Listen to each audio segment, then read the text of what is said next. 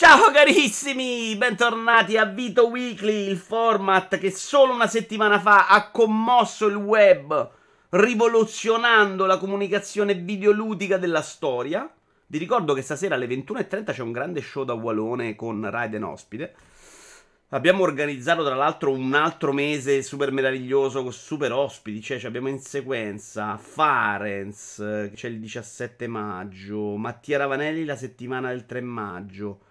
Questa settimana dovrebbe esserci Mike Scioscia e Igor che ci parla di una cosa molto importante la settimana del 10, cioè numeri. Detto questo, siccome le news sono proprio tante, io partirei, anche perché vorrei giocare un altro po' di Resident Evil 4 che ieri ho portato avanti per quasi tutta la partita della Roma. Sto andando avanti, continuo a avere più o meno le stesse impressioni. Xbox Game Pass, un fan vince l'abbonamento a vita, ma sorprendentemente lo rifiuta. Perché lo ha rifiutato? Questa me la sono letta oggi, di solito neanche le leggo più per arrivare vergine con voi. Banalmente, perché in America se vinci una roba ti scalano le tasse. In Italia se vinci dei soldi te li scalano tutti, in America te li scalano anche se tu vinci una roba così. Cioè loro fanno il conto, dicono quanto vale sto abbonamento pass? $7.300, quindi ci devi pagare il tot %, il 24 pare. Il 24% era 1.752 e quindi lui avrebbe dovuto per ritirare il premio pagare di tasse $1.750 solo su questo premio più altre tasse che poi vanno all'accumulare. E quindi ha detto Ginelli, faccio €1 l'ultimate e morite gonfi. Cioè ovviamente sto poraccio ci stiamo. Sulla sigla dobbiamo un po' lavorarci, sono d'accordo. Fan vince l'abbonamento a Vito, ma non molto sorprendentemente lo rifiuta, dice Don Volpo. Questa mi ha ferito Don Volpo. Questa mi ha ferito. Tra l'altro oggi ho scritto una battuta per Vito, per Alzati Vito, di una bellezza stratosferica. Era così bella che volevo rovinare Alzati Vito e leggervela oggi, perché è proprio bella. Come si fa a vincere un abbonamento a vita a Vito? Beh, in realtà è gratis l'abbonamento a Vito, quindi non è un grosso problema. Quindi, questa è la notizia. Un abbonamento gratuito per 40 anni porta ovviamente a un beneficio. No, facciamo un sondaggione, visto che siamo qui. Facciamo anche un po' di show, visto che ancora siete molto freddi. Voglio sapere quanti di voi hanno il pass e quanti l'hanno pagato a prezzo pieno. Come faccio a fare tutta una domanda? Allora, sondaggio. Nuovo sondaggio. Xbox Game Pass. Opzione 1, prezzo pieno. Prezzo gabole. Opzione 3, no. No vorrebbe dire che non avete l'Xbox Game Pass. Votate però, è importante che partecipate a questo show, eh.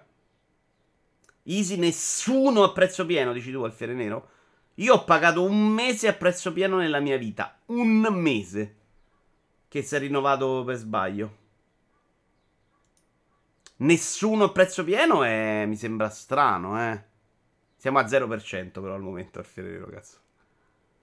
Attenzione, sono usciti due prezzo pieno. Prezzo peino in realtà è venuto fuori, che è un prezzo pene. È anche un po' il prezzo pieno, un prezzo peino, eh. Cioè chi paga €15 lo prende un po' interposto tipo pene, quindi ci sta. Al momento no, quando l'ho avuto non è stato a prezzo pieno, dice Splash. Votami prezzo gabola, è importante. Io lo faccio un mese ogni tanto e quando lo faccio è prezzo pieno. Bravo signor Good, tu mi puoi votare prezzo peino. Ha senso quello che fai tu, signor Good. È la stessa cosa che faccio io con l'Ubisoft Plus. Gabole vuol dire pagato di meno in vari sistemi, quindi vuol dire magari 5, 6, 7, ho fatto il gold, l'ho rinnovato, eccetera, eccetera, eccetera. Io ho messo prezzo pieno perché ho il PC Game Pass che però costa $9,99. Prezzo pieno, bravo Don Volpo, sì, no, tu sei prezzo pieno. Non mi ricordavo neanche di questa opzione, tra l'altro. Allora, in realtà il prezzo pieno non è così poco, eh. È vero che €10 comunque già comincia a essere una roba su. Se non hai Xbox, comunque è un prezzo accettabilissimo, dai. A parte pure 13. E invece no, Alfiere Nero. Invece Nero c'è del buon equilibrio come in tutti i fottuti sondaggi che facciamo su questo canale, abbiamo un prezzo pieno 5, un prezzo gabole 6 e un no 8. Sono molto sorpreso dal no. Anche dalla distanza tra prezzo gabole e prezzo pay, no? Che però si può spiegare nel non lo faccio tutto l'anno, quindi chi lo fa sempre magari va di gabola. Gli altri non gliene frega niente, si fanno il mese. Vince il no però con 8 voti su di voi, cioè, non siete amanti del Game Pass, sono molto sorpreso. Se volete ditemi anche perché non siete interessati, perché anche per me è molto meno utile di quanto si possa pensare, avendo giocato già i grossi titoli AAA, però già a livello di roba indie che mi butta dentro è interessante. Anche io peino con quello Ultimate, c'è pure il primo tier, sì, Ultimate prende tutto. Ciao, no blasfemi. È che c'ho abbastanza roba da giocare, dice Splash, ci sta. Ora sono col Plus, mi basta quello. Ha super senso. Però vedi che Microsoft ce n'ha di margine per buttarsi dentro, eh. E ci sarebbe, per voi che dite c'ho il Pass, c'ho meno roba di giocare, cosa potrebbe spingervi a fare il Pass? Cioè, non sarà mai possibile o ci sono delle tipologie di giochi tipo Activision, tipo Diablo, tipo roba grossa che vi porta dentro, più indie, eccetera, eccetera, eccetera. Gioco pochissimo, non vale un abbonamento, già non sto dietro alla roba gratis dei vari launcher. Ho Zelda e finito quello, dovrebbe toccare a Persona 5 Splash, minchia, grande programma. Avere un Xbox, dice Spawn. Vabbè, però lì c'è anche il PC, chiaro che il PC ce lo devi avere buono per giocare. Intanto, Sadrum82, benvenuto e grazie per l'abbonamento di livello 1. Rambo, io ho 3 anni di Game Pass Ultimate e con i rewards mi prendo i 3 mesi di volta in volta. Una cosa che fate in tantissimi. Io questa roba l'ho un po' schivata. Io ho fatto sia con conversione Gold che con Xbox All Access insieme a Series X. Pass solo streaming a 50 euro lo farei. Pagare prezzo pieno non avendo l'Xbox, no, ci sta. Però il prezzo pieno no, c'è anche 10 euro solo PC. L'ultima volta che l'ho fatta è stata colpa di Pentiment, per cui altri giochi tipo Pentiment, ok. Ho anche un laptop di merda, grazie per il podcast appena finito di ascoltare, dice Paris. Ma figurati Paris, grazie a te che lo hai ascoltato. Solo streaming a 5 lo farei di corsa. Curioso questo. Anch'io stessa cosa, botte di 3 mesi con i rewards. Anche io ho fatto i 3 anni da Gold, ultimamente una settimana prima dell'annullamento dell'offerta. Io l'ho fatto proprio quando è? Domenica scorsa. Pagando 13 euro però, perché adesso il rinnovo a 1 euro non c'è più. Sì, è stato... Ho pagato totale sui 130-140 i 3 anni. Che è un prezzo che sinceramente non mi spaventa troppo, per quello, anche se mi butti dentro solo gli indie. Cioè, quest'anno è previsto Silksong e sarebbero già 30 euro da spendere altrove. Veramente a quella cifra si ripaga.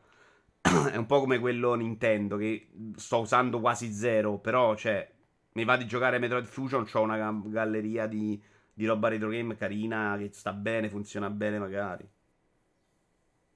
Lo streaming è molto limitato come libreria. Io ci ho giocato una volta a streaming al Pass con Pentiment.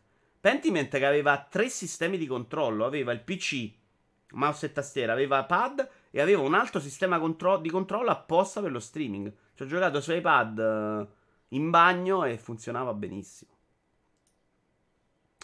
Dov'è zio? C'è zio? Se no non facciamo sta notizia, eh. Sto controllando indietro se mi sono perso uno zio. Ah, eccolo qua, c'è zio. Ok, si può andare avanti con questa notizia. Chiedo scusa. Test Drive Unlimited Solar Crown, nuove immagini e dettagli per il gioco di guida Open World. Era un gioco un po' sparito, non è che questa notizia ci faccia vedere poi chissà cosa, però è qualcosa almeno. Io mi aspetto che a giugno, questo è THQ Nordic che ieri ha annunciato un evento, ce lo ciucciamo prima o poi, no? Sarà pure arrivato il momento. Solo al crono torna a mostrarsi con alcune nuove immagini, ulteriori dettagli per il gioco di guida Open World. Io quando ho comprato Xbox Series X, incluso nel prezzo, nel pass, mi hanno regalato 3 anni di Game Pass. È incluso nel prezzo, mi hanno regalato 3 anni di Game Pass. La Madonna, fantastico. Io sarò scemo, ci sono periodi in cui non lo so proprio, ma mi piace sapere di avere un sacco di giochi pronti a disposizione in qualsiasi momento. Anche a me, Killer, anche a me è un sacco quella roba là. Però 13 euro al mese farei già fatica. 13 euro al mese lo trasformerei già in lo faccio quando mi interessa. A questa cifra mi sta bene che adesso per 3 anni, fino ad aprile 2026, ce l'ho sempre. Phil Spencer ha twittato dicendo che Dredge è bellissimo, quindi arriva su Pass. No, non è detto. Solo lui è uno che ama proprio i giochi da tossico. Questa cosa mi pare evidente, eh? Dai che ora esce un nuovo Tomb Raider e sarà diverso da Shadow. Shadow è secondo me il meno peggio, eh. Ah no, io ho un Tomb Raider su Stadia, buonanima. No, non l'hai più, Moragno. T'hanno ridato i soldi e non c'è più. Vediamolo. Chiteresi e Nacon hanno pubblicato la... Ah, è Nacon, la prima newsletter ufficiale di Test Drive all'ambito Solar Chrono con 9 immagini e dettagli. Vediamo queste immagini. Faccele vedere. La volete grandi o vi va bene così?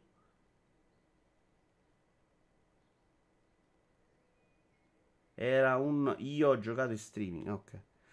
Allora, da queste immagini è una roba di quelle fisse che non si capisce niente. Tra l'altro neanche troppo bella. Cioè questa roba per esempio è bruttina. Siamo già... Voglio sognare Forza Horizon. Qui è più bellino. I Test Drive erano belli da giocare con delle belle idee, ma non erano bellissimi da vedere. Quindi questa immagine, fosse vera, sarebbe già di livello superiore ai precedenti, secondo me. Che erano interessanti ma non eccezionali. Qua mi sembrano abbastanza credibili, eh. Se ti buttano l'occasione annuale a 80-100 euro per il Black Friday, lo fai sempre. Comunque tipo io con PlayStation Premium. Beh, io per esempio penso proprio di rinnovare. Oggi ho visto un po' meglio quello nuovo di... Ciao El Maria, quello nuovo di Electronic Arts mi fa abbastanza cagare. Quindi magari non lo faccio subito a giugno. Se ho finito Fallen Order, lo rimando un po', ma rifaccio quello di Electronic Arts da 100. Una roba... Un Formula 1 c'esce. In VR mi era piaciuto un sacco. Un FIFA, magari ci faccio qualche partita. Ci butti dentro un altro di Codemaster Rally che deve uscire. Sono già 120 euro di spesa a giochi, quindi mi sta bene. Lo affronti il tema del Plus col piffero e la risposta al Pass, visto che piano piano tolgono pure i giochi Sony? Io stavo pensando di vendere gli scatolati di Return alle demo, perché dicevo tanto pago il Pass ultimo tier, ma mi sa devo tenermeli, dicevo in erbago. È diverso, è diverso. Sony ci tiene proprio che invece vi dovete comprare i giochi. Qui si vede un po' di spiaggia. Però non mi fate vedere la natura. Non mi fate Forza Horizon, eh. Ora non voglio offendere Brusim, ve lo giuro. Però non mi devi fare un gioco in cui vado in giro, spacco tutto, eccetera, eccetera. Zio, sei d'accordo? Io non voglio. Voglio le missioni in cui devi fare, devi portare un'auto di lusso senza un graffio. Cioè devo guardare a destra e a sinistra allo stop. A me ste immagini mi spaventano, perché secondo me stanno facendo il verso a Forza, porco zio. E non vogliamo un altro Forza, ci avete rotti i coglioni. Dai, no. Speriamo che si cominci a vedere comunque. C'ero track per quello, dice Bruno. Un po' sì. Però anche una roba in cui posso mischiare le due cose mi piaceva. Ciao Marco! Ricordiamo che il verso di Forza è quello del vomito. Il fatto che tolgano i giochi Sony non sussiste, perché comunque non li mettono al day one, e quindi molto probabilmente li hai già se sei interessato. Beh, non è detto, no, blasfemi, eh. Ha senso già il discorso che fa lui, Winerbago. Cioè, a un certo punto me li rivendo, rifaccio i soldi perché tanto ce li ho sempre là, e posso aspettare che arrivano, perché poi mi rimangono, non me ne frega niente, non ho stanza di giocarli. È una possibilità in meno. Media Molecule, il cofondatore e creative director Mark Eley lascia lo studio di Sony. Allora, intanto l'altra volta forse non abbiamo parlato, ma hanno annunciato la chiusura dei server del poverissimo Dreams. Onestamente, pure qua Sony, oddio, un po' la capisco Sony. Un po' meno. L'unico vero gioco per loro che era perfetto per PC... Cioè, era veramente dargli una chance, era portarlo su PC. Non aveva... Cioè, le possibilità di successo di Dreams, lasciandolo su console, secondo me erano proprio zero da principio. Quindi, perché Sony abbia deciso di spingere su Dreams, e ci hanno speso dei soldi, perché ci hanno messo anche tanti anni Media Molecule, per me è un mistero. Dopodiché lo fai. Non se lo incula nessuno.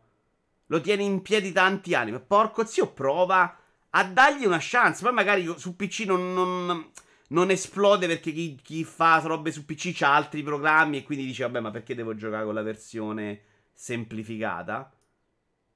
Però santa madonna, prova a dargli questa chance, no? Cioè non mi pare una roba impossibile da convertire su PC. Boh. Ma magari sono problemi diversi di licenze, non lo capisco. A volte non lo capisco sto mercato. E quindi adesso questo lo affossano, quello se n'è andato giustamente.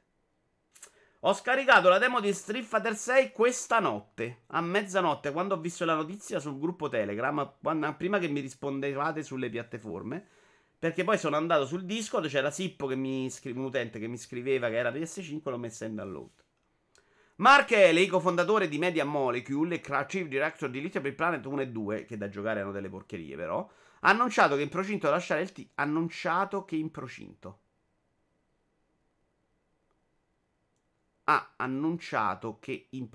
Malissimo.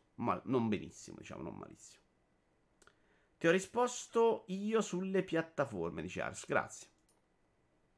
Però l'avevo scaricato prima perché avevo visto di là.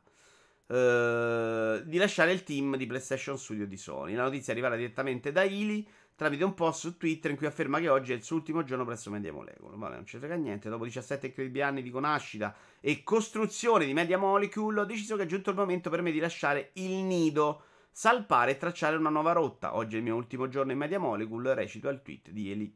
Da Little Big Planet e Dreams e oltre sono orgoglioso di aver fatto la mia parte e fortunato di aver lavorato con persone davvero brillanti e con una community così meravigliosamente talentuosa, di cui continuerò ad essere un fan, ma una forte ebbrezza cosmica mi sta trascinando e il mio cuore di pirata si è risvegliato. Non sto diventando più giovane, quindi mi lascerò andare per un po' ai venti delle mie varie curiosità e vedrò dove mi porteranno. Quindi ecco dei nuovi inizi, seguendo il proprio cuore ed esplorando l'ignoto. Ok, un po', diciamo un po' romanzata questa versione dei fatti. La mia sensazione è che abbia rosicato, però...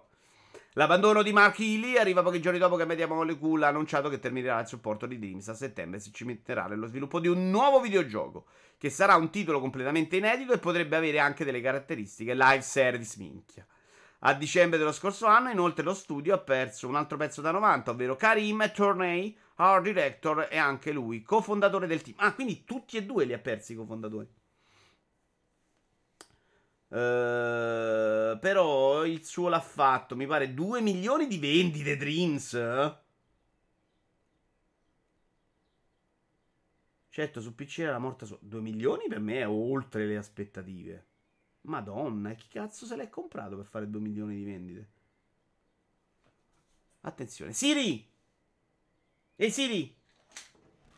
Che sai quanto ha venduto Dreams di Media Molecule? Questo è ciò che ho trovato sul web. Ascolta Dream Guido, il disco metal di Dave Grohl dei Rolling Stone. Vabbè, perfetto. Dei Rolling Stone la rivista. Io ti odio proprio. Dreams, quanto ha venduto? Circa 1,87 milioni. Bravo Alfiere Nero. È chiaramente la tua giornata, Alfiere Nero. Sei già a 2 buone su 2, eh? Beh, un 87 allora ha venduto, vaffanculo, c'aveva ragione Sony. Dead Island 2, launch trailer.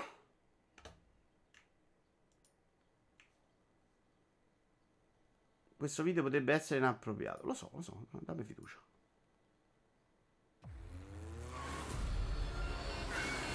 Devo ammettere che sono anche un po' curioso di provare questo Dead Island 2. Cioè, il gioco so che mi fa cagare, ma l'ambientazione mi piace un casino. Però non si trova neanche a cifre decenti di chi, cioè siamo proprio a 60 euro, quindi male alla vita. Questo per esempio sul pass mi avrebbe fatto molto piacere, perché so cos'è, il primo mi ha annoiato tanto che facevi sempre quella roba là. Mi piacerebbe un sacco provarlo 2 ore, to. Ciao Franz! I'm not a zombie.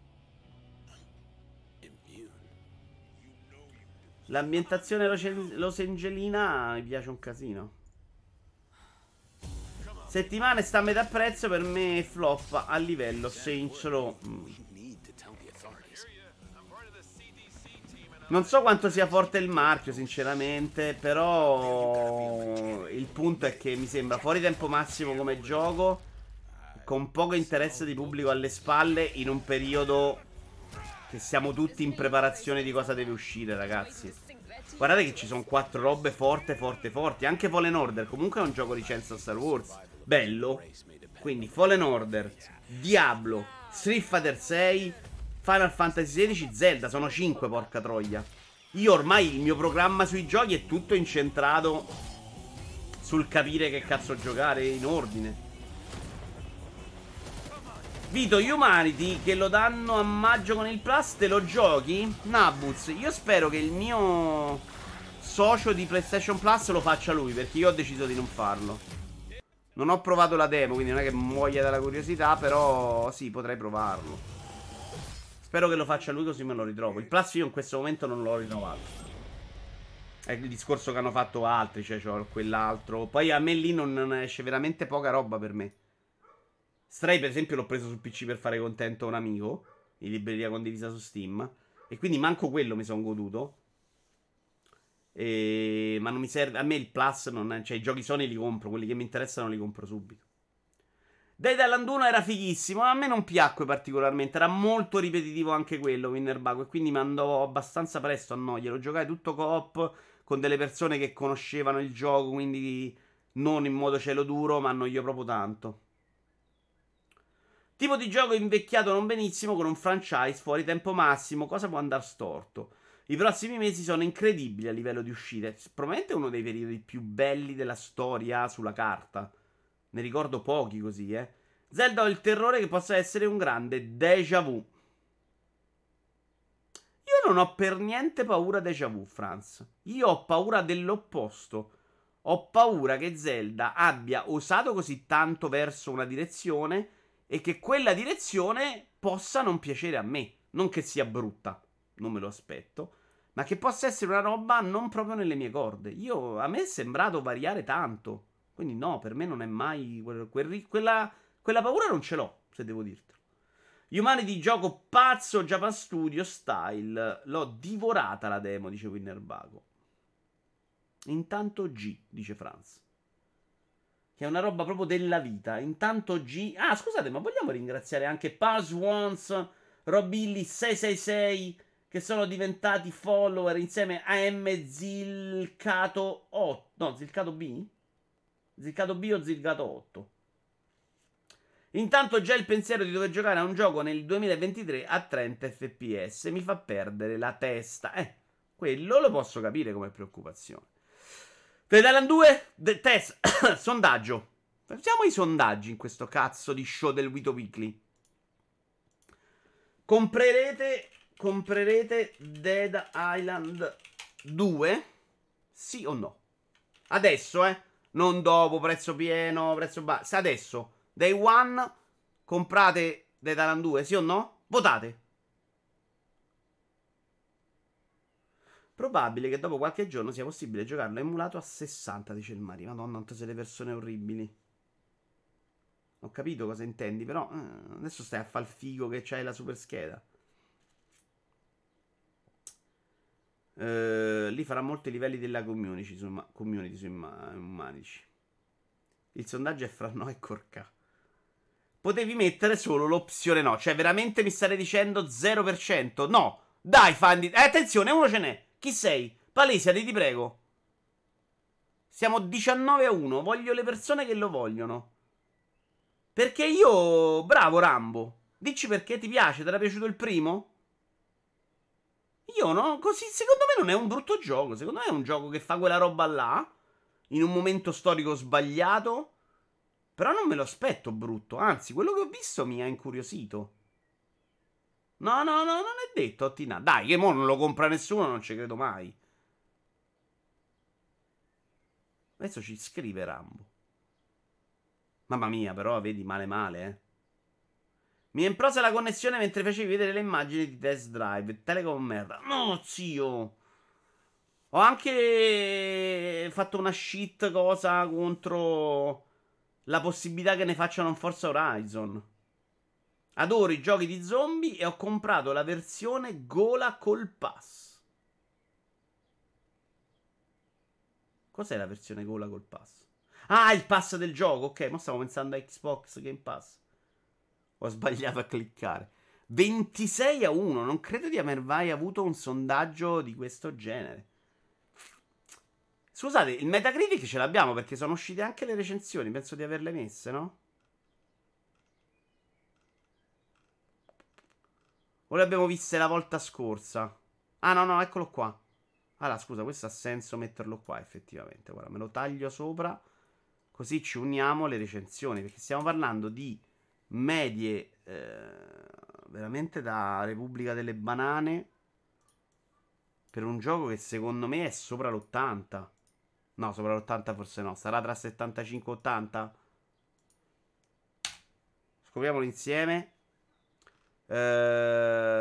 Voti della critica. Da multiplayer abbiamo Games, l'8,6, Gotis G, Xposera, Player 2, ok, ci sono degli 8, ci sono dei 7, ci sono dei 6, ci sono dei 5. Andiamo a vedere però il Metacritic, che li seleziona un po'. Metacritic. Ciao Gogul. Draghi, io l'ho finito, Vald. Mi sono molto divertito. L'ho proprio accusato a livello di droga, però secondo me è una mezza cazzata, cioè non lo sarei neanche a osannare troppo. Dead Island 2 mi sta sul 75. 75, il sondaggio dice 27-1. Non lo compra nessuno sto gioco, ragazzi. Ciao Gogol. Amavo troppo Dead Rising. Questo è sempre stato il fratello brutto. Allora, Dead Rising, secondo me, il primo era una roba figa, stronza, però molto figa a livello di idea, molto più figa di Dead Island. Sinceramente, gli altri sono la stessa roba, eh. Con, secondo me, anche ambientazioni meno riuscite, forse. La roba figa era quella del tempo, corri, le ore, cioè quella roba, secondo me, era proprio bella come idea. Stronzissima da giocare, anche troppo fastidiosa, però almeno aveva una personalità. Quello che fa nei successivi, io mi pare che ho giocato tutto il 4. Insomma. Personalmente come gioco preferisco l'idea Redfall con vampiri, luci al neo, anni 80 e musiche sintetiche di Carpenter che zombie e LA l'ho soleggiata. Invece a me piace molto più la seconda. Però quando lo scontano ci faccio un pensiero. Io una provata gliela darei proprio super volentieri. Dead Rising e Dead Island come giochi non ci azzeccano una infinocchiata, va detto. Guarda, Ottined, nei successivi di Dead Rising il cazzo. Gli ultimi sono esattamente sta roba qua, eh. Ciao Apal! Grazie per il messaggio di oggi, carissimo. Chiaro, il primo e il 2 parzialmente, il 3 faceva cagare. Ok, ti piaceva il primo. Il primo secondo me aveva una personalità che Dead Island non aveva assolutamente. Dead Island era mena tutti e lutta dentro i saccottini della gente, cioè i trolley. In Dead Rising era stronza la prima run, poi si faceva abbastanza facile. Sì, Splash, però in generale era un gioco che ti richiedeva anche una bella preparazione se non te la studiavi. Cioè c'era tutta della roba che secondo me un po' macchinosa, un po' forzata, un po' antidivertimento, però secondo me figa. Cioè, comunque era bellissima l'idea, c'avevi una bella ansia, dovevi decidere di lasciare qualcuno. Io non ho fatto 100 run.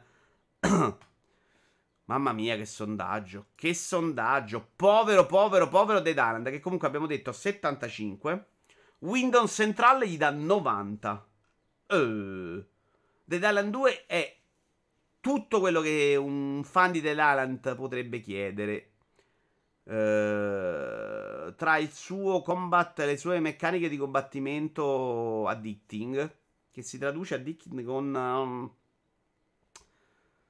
che ti tengono dentro, che ti tengono incollate, mettiamola così, personaggi eccellenti e il suo sistema di progressione figo,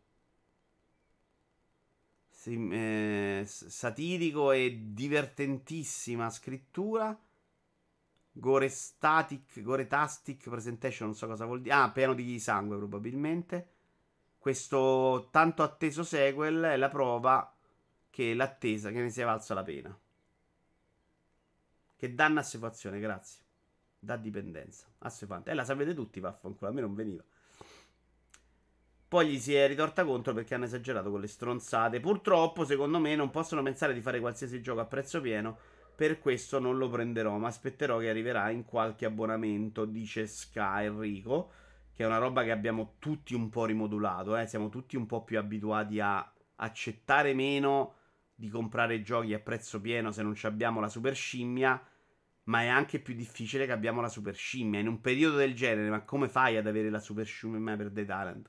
Quantomeno, anche se sei molto interessato, e io un pochino lo sono, dici ok, ma io adesso devo giocare 40 giochi, non lo gioco, mi gioco i 40 giochi super fighi che sono in hype e poi magari lo riprendo troppo. E quindi ok, quello che dici tu, Schiarico, potrebbero ripiazzarlo da un'altra parte per convincerci, però questo gioco tu l'hai sviluppato in 10 anni, ma se lo vendi a 30 euro, ma quando rientri? Secondo me comunque non aumenti tanto le persone che lo comprano a metà prezzo, quindi boh. Mi dispiace perché a occhio non è una roba brutta. Dead Island è stato uno dei miei più grandi fallimenti.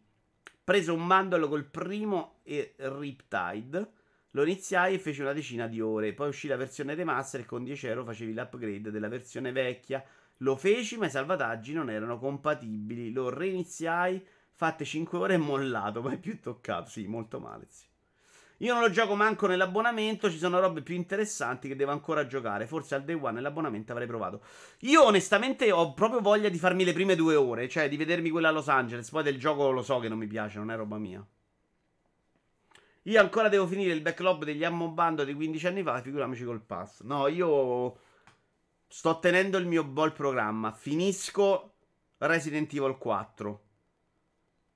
Tra Resident Evil 4 e Fallen Order 2 ci butto dentro un po' di Barney Shorts, cioè se la faccio lo finisco pure. Poi ci avrei The Last of Us PC che è messo là, se riesco a infilarlo nei ritagli di tempo di quando arrivano Diablo 4, sperando che Street Fighter 6 non mi piaccia la demo, perché la demo ho visto che è sull'unica cosa che mi porterebbe a comprarlo, cioè la campagna single player pazza. Se mi convince quello è un problema, perché poi maggio-giugno diventa intollerabile. PC Games 80 però, ragazzi. Vedi che è piaciuto sto gioco, mannaggia la miseria. Dead Island 2 non è così ambizioso come gli altri zombie slasher che sono fuori, ma questo gioca a suo favore, con delle solide meccaniche di gioco, combattimento sanguinolento, un buon level design e molto ben scritti caratteri, personaggi. Cioè, sta roba della scrittura lo dicono tutti, eh. Tu hai in Fora Blood Got Time, ti godrai del bel tempo sanguinoso, to. Solo non aspettarti un gioco che porta avanti qualcosa, cioè una mezza cazzata di intrattenimento. 80 sono le copie vendute. Tre settimane esce Zelda, 3 settimane. Se era ambientato nel mondo di Harry Potter, a Metacritic 98, sì, esattamente. Ma secondo me è più bello di Hogwarts Legacy questo. Mannaggia la troia. Va bene, va bene, va bene. Mi è piaciuto, Brusimo, questa tua autocritica personale, però, eh. Netflix! Arriva Joffen Staten della serie Halo per lavorare a un nuovo AAA. Questa cazzo di Netflix. Dove vuole andare? Cosa vuole fare da grande? A livello... Oh, Tony. PC Games non è PC Gamer. PC Gamer gli ha dato 55. Ah, cazzo, ok. Mi sembrava strano. Ok, ottimo. Grazie, Tony, che non ci fa fare le figure di minchia. Joseph Staten, sviluppatore veterano, negli ultimi anni attivo nella serie Halo, si è unito a Netflix come direttore creativo di un nuovo gioco AAA, che è una novità per Netflix. Siamo d'accordo? Vediamo un po' qua. Best Netflix Games Top 10. Eccolo qua. Questa mi sa che l'ho messa pure nel Vito Iovara Commenta, eh. Sta roba di Vito Weekly e Vito Iovara Commenta potrebbe essere un problema, sinceramente. AAA non me li ricordo di Netflix. Non è detto che riescano a farli. Io non ci andrei mai a lavorare per loro, per come questi creano sta roba senza un vago progetto. Nella mia vita lavorativa non c'è niente che ami più di collaborare con gli altri per costruire mondi pieni di personaggi iconici, grandi misteri, avventure infinite. Quindi oggi sono emozionato di annunciare che mi sono unito a Netflix Games come Creative Director per un nuovo multipiattaforma di una proprietà intellettuale originale. Si comincia, quindi, si comprano gli indini in giro e non lo comunica Netflix, perché hanno una libreria, secondo me, bella e non lo sa nessuno dei giochi Netflix. Manco dentro Netflix lo fanno, lo dicono granché. E poi dicono, facciamo anche il AAA, che è il mercato in cui la gente non compra, cioè sta morendo, ma noi andiamoci a buttare dei soldi. Perché deve vincere Disney Plus, credo. Stadia è uno sviluppatore di grande esperienza, recentemente ha lavorato ad Halo Infinite, ma in realtà esordì con la serie Halo quando ancora la serie era in mano a Bungie, lavorando ai primi due capitoli, nonché ad Halo 3, Halo Reach, Halo Wars, Halo 3, Odyssey e Destiny. Era tornato in Microsoft nel 2014 come direttore creativo senior di Xbox Game Studio Publishing, con grandi risultati. Nel 2020 era entrato in 243 Industry per aiutare con il lancio di Halo Infinite. Poi magari l'ha salvato, che navigava in pessime acque. Non lo sanno nemmeno loro cosa vogliono fare. Alex, secondo me lo sanno. Ed è Ndokoyo Koyo, cioè la strategia mi pare quella di Amazon. Provavano a buttarsi dentro dappertutto. Seratoni. Netflix sta spendendo milioni in licenze e giochi e €70 in marketing e promozione. No, Tinel, sta roba è senza senso. Questa roba che loro hanno sti giochi e non lo sa nessuno è veramente ridicolo, ma non lo sanno i giocatori, Chissà quando si decideranno a pubblicizzare meglio la selezione dei giochi, che non è male. Speriamo sia un bel gas, dice il Maria. Non lo dicono però, Il marketing di Netflix sui giochi è gestito dagli stessi di PSVR 2, secondo me. Spero facciano un bel open world per Sio. Allora, no, il Maria, non è un gas. Quello che sappiamo dalla sua dichiarazione su Twitter è che sarà, lui gli piace costruire mondi pieni di personaggi iconici, grandi misteri e avventure infinite. Che genere è il Maria? Personaggi iconici. Grandi misteri non vuol dire un cazzo e avventure infinite, ma che vuol dire? Avventure infinite però è gas il Maria. È Destiny. Car Shark a €12 su Switch, come lo vedete. E ho sputato di nuovo. Vai Valda, è bello, a me è piaciuto un sacco. Spero abbiano sistemato un po' di buggini e di problemini però. MMO.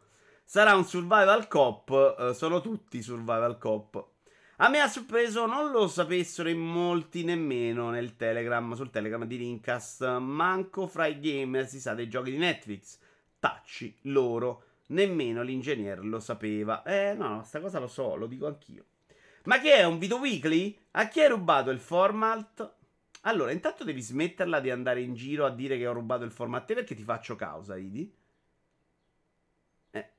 Poi ti devo fare delle altre burle meravigliose come oggi.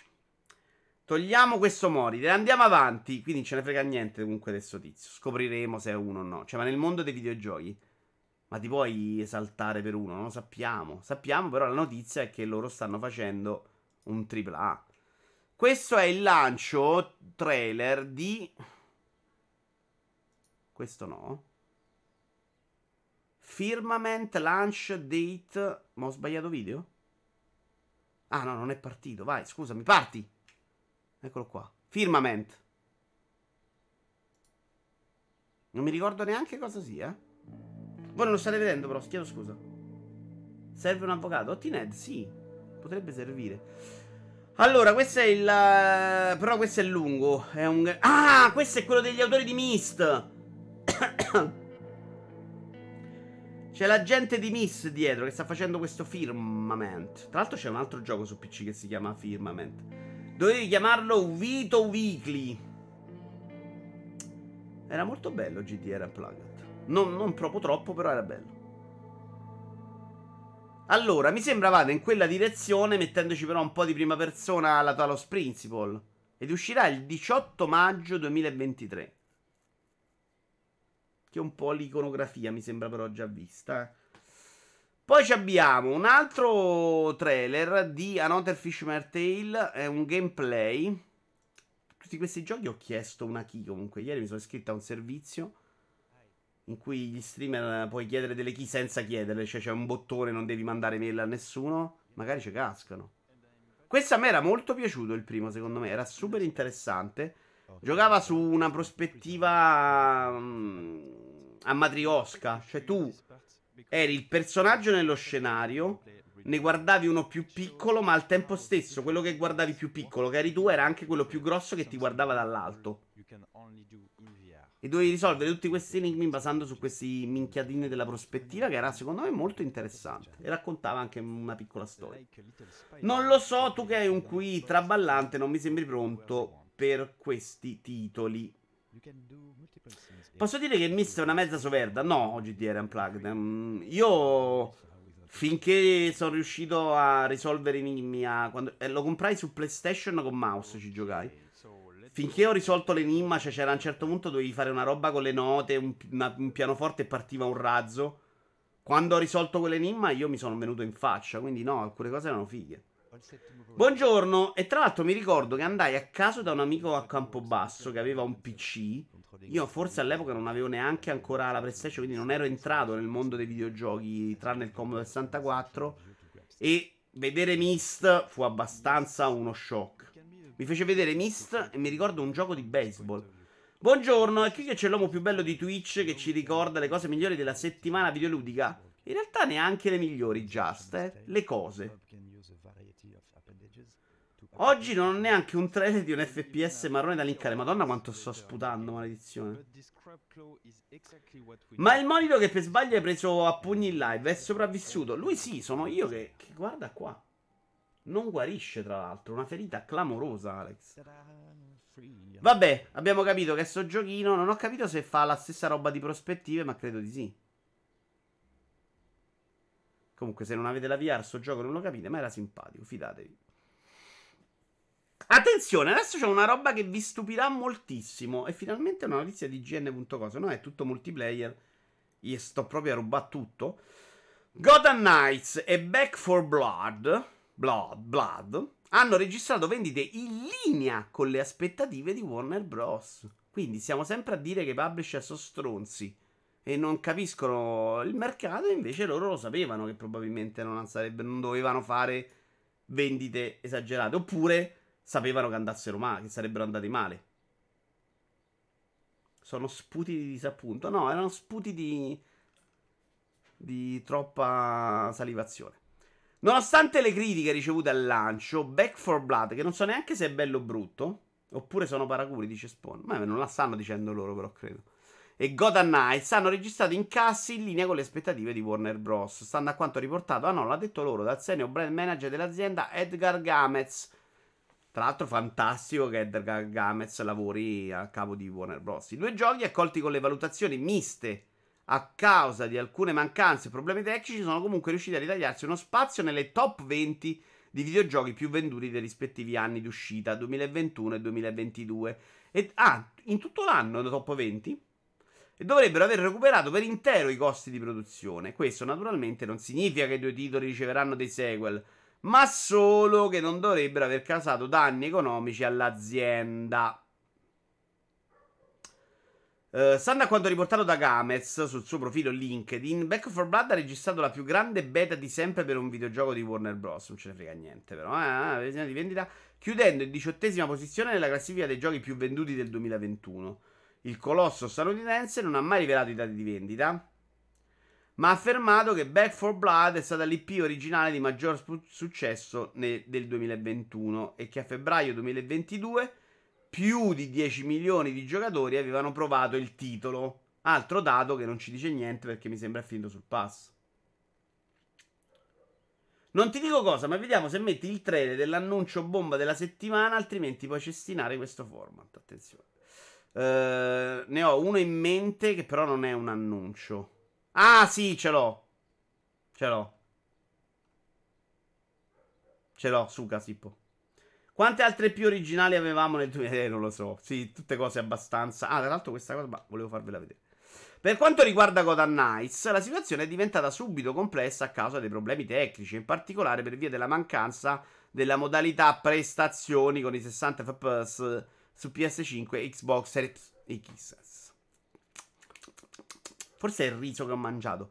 Nonostante ciò, il titolo ha chiuso in 17ª posizione nella classifica dei giochi più venduti del 2022, registrando incassi in linea con le aspettative. Warner Bros. Game Montreal puntava a trasformare il gioco in una serie, e anche se al momento sembra difficile che venga dato il via libera per la produzione di un sequel, è quasi certo che il titolo abbia scongiurato il rischio flop. Cioè, perché loro avevano in mente una serie con dei personaggi di cui non frega un cazzo a nessuno? Si può dire che di questi 4 per incoglioniti non fregava un cazzo a nessuno?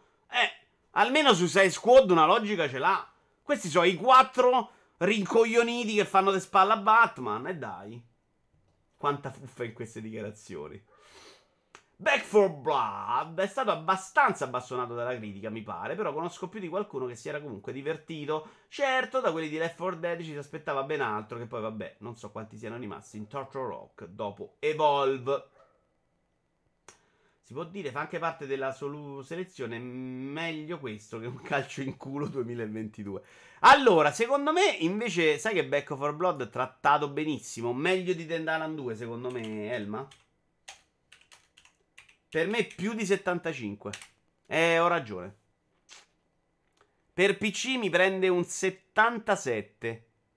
Per PS5 mi prende un 77. Xbox meno. Perché sono razzisti, non hanno nessuna logica. Tra l'altro, chi è che mi parlava? Parlava l'altro giorno in live di come funziona la roba. Pierpaolo Greco spiegava una cosa su Metacritic molto interessante. Cioè, la recensione di multiplayer non finisce in multipiattaforma, ma tu gli devi dire: questa è la recensione PS5, quindi multiplayer va per una recensione, a meno che tu non decida di riscrivere un'altra per Xbox. Quindi occhio, perché la maggior parte delle testate vanno così tanto PS5 perché semplicemente usano quella. Ha vinto anche il premio, fa meno schifo della pizza alla banana, ma non me ne vanterei. Da ignorante di entrambe le robe, non so se sia più interessante giocare con uno che vuole essere Batman o con uno squalo con il fucile.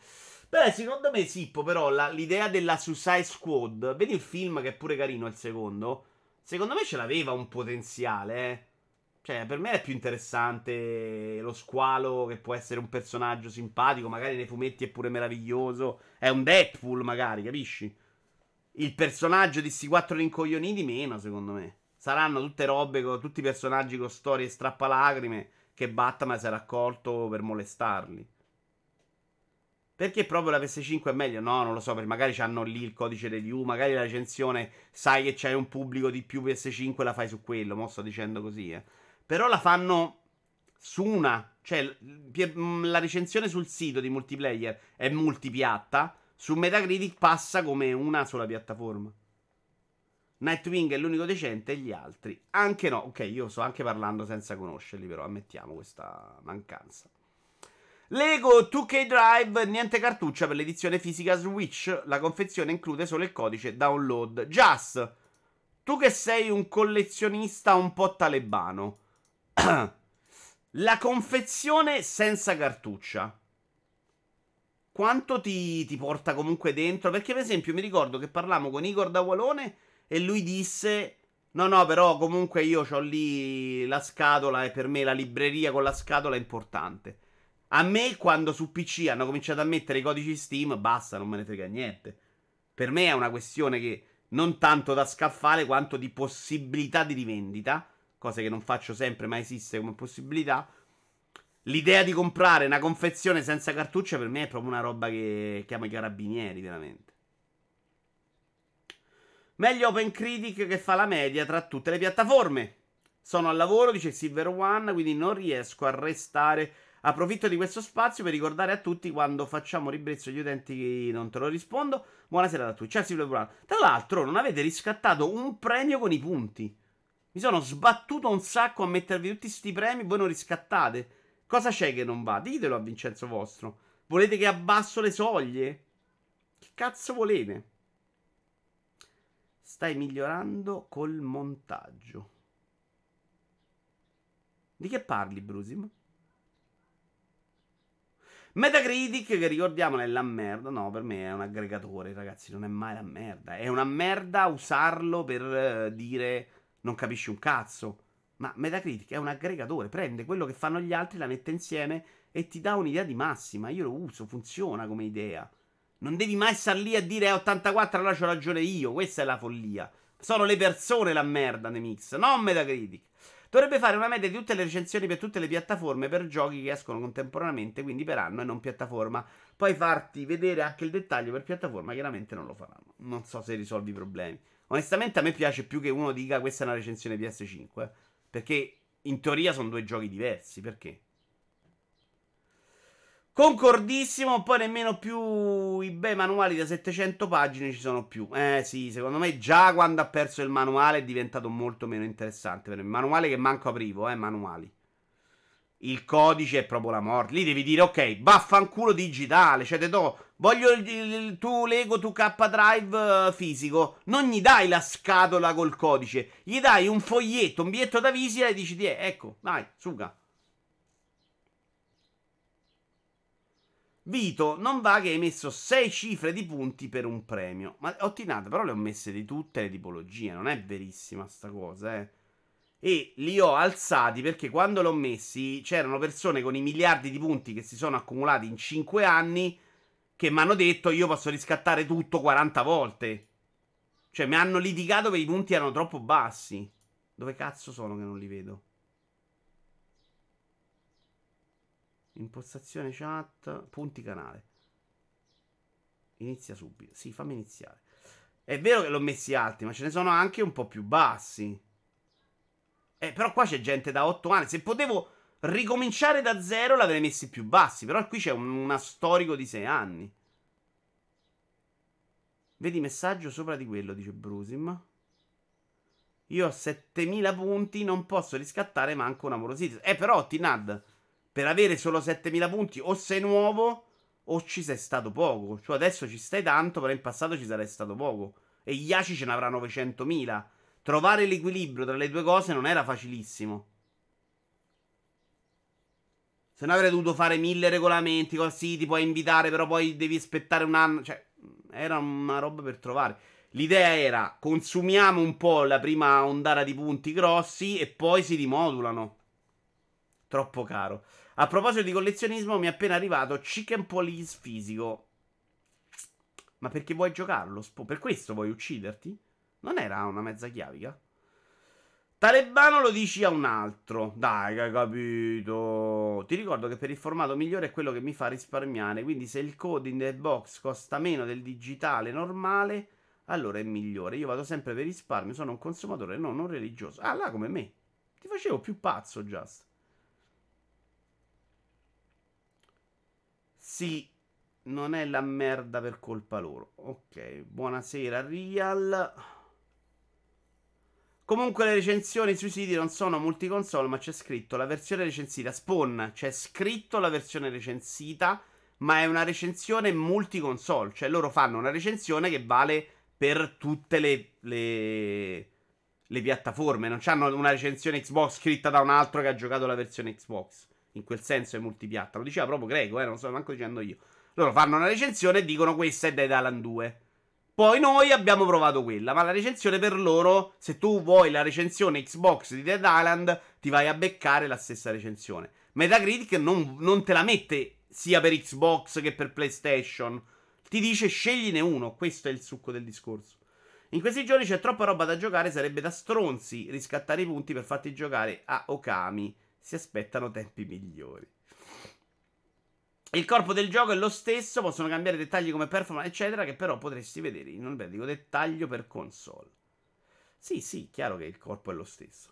La soluzione, come fanno in molti, è partire con le scommesse, dice Tony, per farglieli consumare.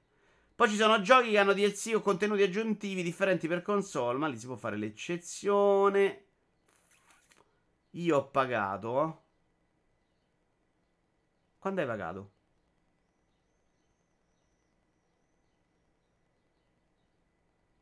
Non ho visto che hai pagato. Vogliamo i nomi di chi si è lamentato dei punti troppo bassi? Sono su Discord, c'è una chiacchierata. Vito, è giusto che chi ha tanti punti sia premiato per la fedeltà, non punire chi ti segue da non troppo, però premia gli storici. Però cosa posso fare? Cioè, come li metto i punti? Ditemi voi, oh. Ho chiesto, Sono andato su Discord, che è la mia community, fondamentalmente ho chiesto abbiamo questo problema di gestire la differenza tra chi sta qui da tanti anni e chi no. Come la gestisco nei punti? Cioè, come faccio a dividere le due cose?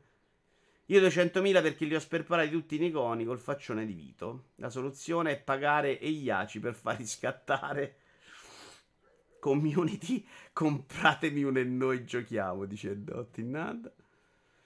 Nel quale mi bollerò di non aver giocato a un cazzo nell'ultimo mese. Chicken Polizzo 83 di Metacritic. Ah, ok, carino. Io lo seguivo da un sacco, poi era una roba magari troppo testuale, però lo stile non mi dispiaceva. Other Wheels lo avevi comprato, Vito Ioara, se si voglio che giochi quello che magari fa innamorare qualcuno in chat. Allora, l'ho anche giocato live. Credo di averlo su Epic Games, Brusim. Però se mi stai dicendo questa cosa, vuol dire che hai fatto punti? Perché mi controllo. Questi sono punti di Twitch, quindi ricompense spettatore, punti canale. Gestisci sfide e ricompense, attiva punti canale, personalizza selezione punti, modifica. Valuta coda delle richieste. Ah, attenzione, gioca il gioco X una richiesta 5 minuti fa di Brusim. Perché io non l'ho vista qua in live però? Ah, tra l'altro sto facendovi vedere i cazzi miei, porca troia. Ma che se ne matti. Tony, tu sei la mia badante, mi devi impedire di fare sta cosa. Per farli consumare e vincere, così uno che ha pochi può sperare di aumentare. Ah, addirittura. Oh. Ne parliamo, ne parliamo. Magari facciamo un pomeriggio multi in cui possiamo fare cose. Dagli almeno un nome tipo Vito Bunti. L'avevo fatto l'altra volta. E sti cazzi però. Vito Dollari. Voto per Vito Dollari. No, sarebbe più carino un Vitelli, dai, una roba proprio la Renato Zero. Bravo, Iaci, un Vitarelli, un Vitelli. Vitelli è proprio più bello, secondo me. Vito Blogs. Vitoni. Vitoni pure è carino. GameStop lo sta facendo con Zelda, 2 copie, dice. Grande splash a The Mix, non so la domanda. Io voglio i giochi formato risparmio tipo Dixon, dove ti mettono dentro 5 copie dello stesso gioco al prezzo di 4. Anch'io e Stone abbiamo preso un doppio Zelda per risparmiare 5 euro in realtà. Vito Sgay, Vito Bloni. Mamma mia, cazzo. No, dai, una roba tipo Vitelli, Vitelli o Vitoni. Vitelli, Vitelli è più bello, dai. Perché ricorda anche un'altra cosa. Juve Euro. Ci ragioniamo però, Lazio Point. L'abbiamo letta sta notizia sulla cartuccia? No, non l'abbiamo letta. Brutte notizie per i collezionisti. Visual Concept to Capri Games ha annunciato Lego to Capodrive, il primo di una nuova serie di giochi sportivi nati dalla partnership tra Lego e la sussidiaria di Take-Two Interactive. La buona notizia è che il gioco di guida open world arriverà il mese prossimo su tutte le principali piattaforme, mentre la cattiva, scoperta solo di recente da Nintendo Everything, che l'edizione fisica per Switch, preordinabile in questo istante, non include la cartuccia ma solo un codice download. Dead Island ha fatto 1 su 28. Qualcuno, non faccio il sondaggio, ma qualcuno che compra questo ce l'abbiamo? Pelati Cilio, Aquilotti, ricorda i Vitelli? Troppo difficile. Andiamo avanti. Andiamo avanti con lo show. Sega annuncia l'acquisizione di Rovio Entertainment, lo studio di Angry Birds, che non credo se la passi benissimo. Le notizie degli ultimi anni su Rovio non mi paiono così affascinanti. Sega annuncia l'acquisizione di Rovio Entertainment, lo studio di Angry Birds. Il costo dell'operazione è di circa 706 milioni di euro. Mi ci fai 7 sigarelli, li mortacci tua. Rovio sta alla stragrande, ah. Hai detto tu che Vitelli ricorda anche qualcosa? Cosa? A parte i cuccioli di bovino. Quelli, dico, Antò. Sì, Vitelli in quel senso. L'ha pagata il doppio di Insomniac, quindi stanno bene. Sega ha annunciato l'acquisizione di Rovio, Sega, di Rovio Entertainment, studio di videogiochi finlandese, creatore di Angry Birds. La multinazionale giapponese non è solita a questo tipo di operazioni, avendo acquisito una sola software house, Two Point Studios, nel corso degli ultimi 7 anni, ma a quanto pare ha intravisto del potenziale nello studio di Espoo. L'operazione è già stata approvata da ambo le parti e prevede il versamento di 9,5 euro per azione, per un costo totale di circa 706 milioni di euro. Il mercato globale dei videogiochi è in rapida crescita, in particolare quello mobile, dove Sega intende potenziare il proprio catalogo, dichiara Haruki Satomi, CEO di Sega. Siamo lieti di poter annunciare l'acquisizione di Rovio, la società proprietaria di Angry Birds, un brand amato in tutto il mondo, piena di grandi talenti, che supportando questa azienda lì del settore dei giochi mobile. Un brand amato in tutto il mondo, piena di grandi talenti, che supportando questa azienda leader nel settore dei giochi mobile. No, c'è qualcosa che non va. Storicamente, oggi due già errori, uno multiplayer e uno IGN. Sega ha pubblicato numerosi videogiochi su piattaforme differenti e sono fiducioso del fatto che attraverso la combinazione dei marchi, dei personaggi e della fanbase di entrambe le società potremmo creare delle significative sinergie nel prossimo futuro. Vabbè, notizia un po' del cazzo, però andava detto. Con 100 milioni ognuno è in stile Forza Horizon. Con 700 milioni ci fai 7 Outrun.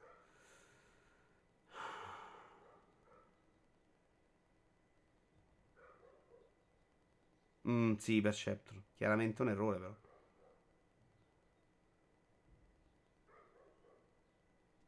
Sto pensando ai 7 Outrun svaniti. Outrun... di cui non posso fare nomi, ma sapete che ho visto un prototipo. Ormai è passato un botto di anni, saranno già 7-8 anni. Mi furono mostrate delle immagini di un prototipo di un altro anno. Per una compagnia.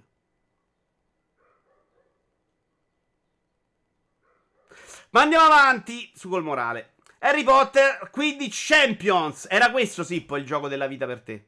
Confermi? La accendiamo, Sippo? Dì la verità, Sippo? Sippo? No, non mi fate domande quella roba. Che dici, Sippo? Era questo? 700 milioni sono pochini, ricordavo altre valutazioni per Rovio, probabilmente è in caduta libera. Beh, insomma, 700 milioni sono pochini, non proprio gli ACI, è miliardo, eh. No, è tutto qua? Sippo! Non vorrei insultarti, quindi sto zitto. No, è un altro gioco questo. No, non stare zitto. Io pensavo che fosse scherzoso il tuo. Quindi è una roba vera? Quando dici il miglior trailer della settimana?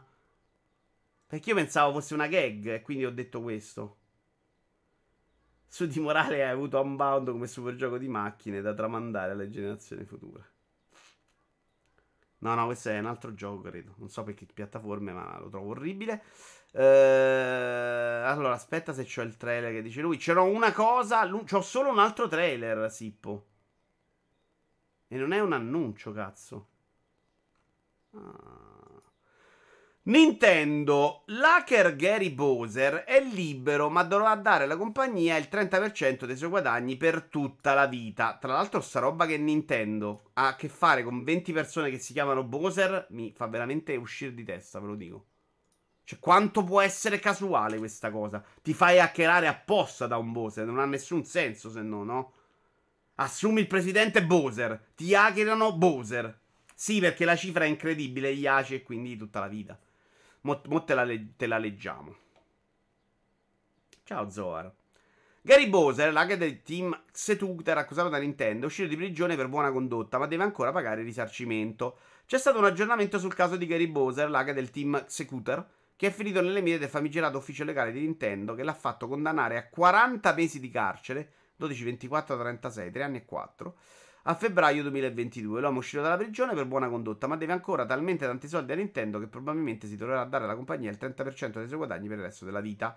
La storia di Bowser, che curiosamente porta lo stesso nome del celebre nemico di Mario, è emblematica della politica di Nintendo per quanto riguarda la protezione delle sue proprietà intellettuali. Non solo qui si è trattato di dare legittimamente la caccia a un team specializzato nella pirateria, ma di raggiungere anche delle pene esemplari.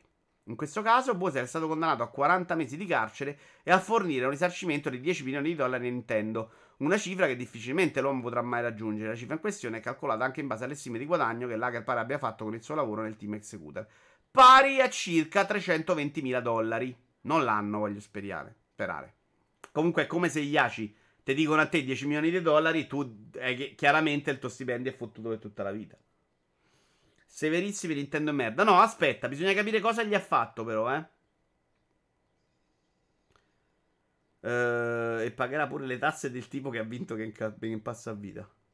Ma dai, sarà un nome d'arte, dice Sippo. Non sono convinto, Scusa, non usi il nome d'arte quando uno va in prigione, quando usi la notizia se uno va in prigione. Bisogna capire se è uno che è andato lì, ha hackerato per fare le ROM dei giochi, ovviamente no. Cioè non ci sta tutta sta pippa sulla prigione. O se è uno che è andato nei server a rubare roba industriale, li ha ricattati per vendergliela, allora sì, gli fa 20 anni. Ah, il team Scooter vendeva il kit per la modifica dello Switch. La madonna, poretto.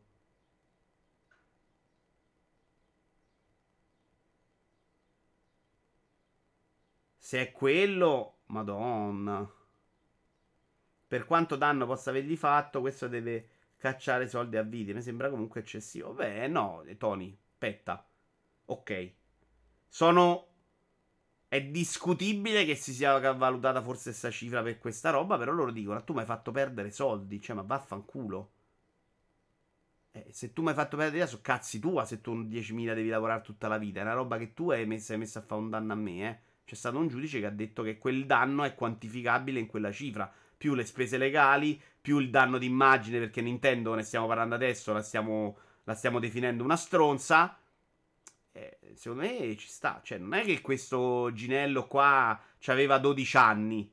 Era un adulto. Gli adulti rispondono delle loro azioni. Ti piace fare lager? Fottiti. Sono molto d'accordo con Spawn. Mi dispiace un po' per l'essere umano, però non è una roba che dicevo, ragazzina a 15 anni ha fatto una cazzata. Insomma, no, sei sbirulino. Hai provato a inculare Nintendo nelle tasche. Anche per The Mix è da pazzi, invece, a proposito di prigione, pure Hot Marciano si è finalmente beccato 1 anno di galera. E Yashi, non so chi è, ma ho letto su Rincas che chiedeva dei soldi che gli daranno probabilmente i suoi fan, invece per pagare le spese. Il prossimo sarà Pata. Ciccio Gamer ha fatto i soldi facendo la stessa cosa con le 360. Non ne ho la più pallida idea, Winnerbago, mi dissocio. Non so come funzioni in USA, ma ragionando col diritto italiano non deve dare soldi a vita. Peggio, i debiti passano in eredità. Se i parenti la accettano, continua a pagare anche da morte. Ottinad, certo, ma non accetti. Questo chiaramente non c'ha più un cazzo, perché Nintendo non è che te prende solo la roba a vita. Se c'hai una casa, te la fotte. Che eredità lasci?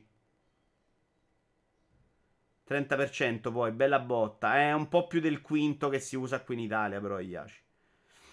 Ma scusa, qui si entra nella discussione. La console è mia, no? Se te l'ho comprata, perché non posso usare un kit per hackerarmela e farci che cacchio mi pare? No, Perceptron, devi capire... bisogna vedere esattamente cos'era questo kit e perché è stata passata sta roba. A parte che non sta scritto da nessuna parte che tu puoi hackerare, Switch, fare quello che cazzo vuoi. Magari è consentito che tu lo faccia per conto tuo, non è consentito venderlo a un altro e farci soldi, magari. Lì è un po' diverso da io voglio hackerare la mia console e io voglio che tutti hackerano la loro console e gli vendo un kit e io divento ricco. Cioè non facciamo sempre... capisci? Ci vedi un po' di differenza, no? Non sto dicendo una follia. È sicuramente una cosa, Spawn dice quello che dico io, incredibilmente d'accordo io e Spawn oggi. È sicuramente una cosa che si guarda con leggerezza perché pare che hai fatto roba coi giochini, ma chiaramente se hanno potuto dimostrare... che gli ha fatto concretamente perdere soldi e così. Sì, Zora, poi magari a livello di immagine io con le borse Prada vedo che magari ok, poi vanno avanti, non stanno lì a inculare l'indiano che gli ha rubato. Magari Nintendo adesso poi non li vorrà, farà un fondo di beneficenza e li usa in un altro modo, vai a capire pure come se la gestirà. Non dico che sia uno stinco di santo, dai, è chiaramente un criminale, ma pagare a vita mi pare comunque eccessivo. Ma non guarda che puoi dargli, non è che devi aspettare a vita, dagli 10 milioni adesso, si prende Nintendo. Cioè, il problema è a vita perché non farai 10 milioni. Neanche lontanamente, se io ti vendo un kit e quello non ti fa più comprare i giochi, ma prendere materiale coperto di copyright, mi pare sia un po' diverso. Apal, e allora il poverino deve aumentare le vendite di Nintendo tarocche per pagare Nintendo... Oddio, tecnicamente è consentito. Qui si va oltre il tecnicamente nel circostanziale, che può essere comprensibile. Però The Mix, credo sia consentito il tuo, non vendere a un altro. La discussione è più complessa di così, dice Ottinad, ma sappiate che la normativa europea sulla vendita e sulla legittimità dell'R4, la modifica per DS, è plasmata attorno ad una sentenza italiana che l'ha considerate lecite, dice Ottinad. Non sono mai d'accordo perché non posso vendere hack, scusate, io mi sono scritto un programma e ho messo dell'hardware insieme. La tua console di merda è bucata, è colpa tua. Io mica ti ho bucato i server, sto vendendo un software.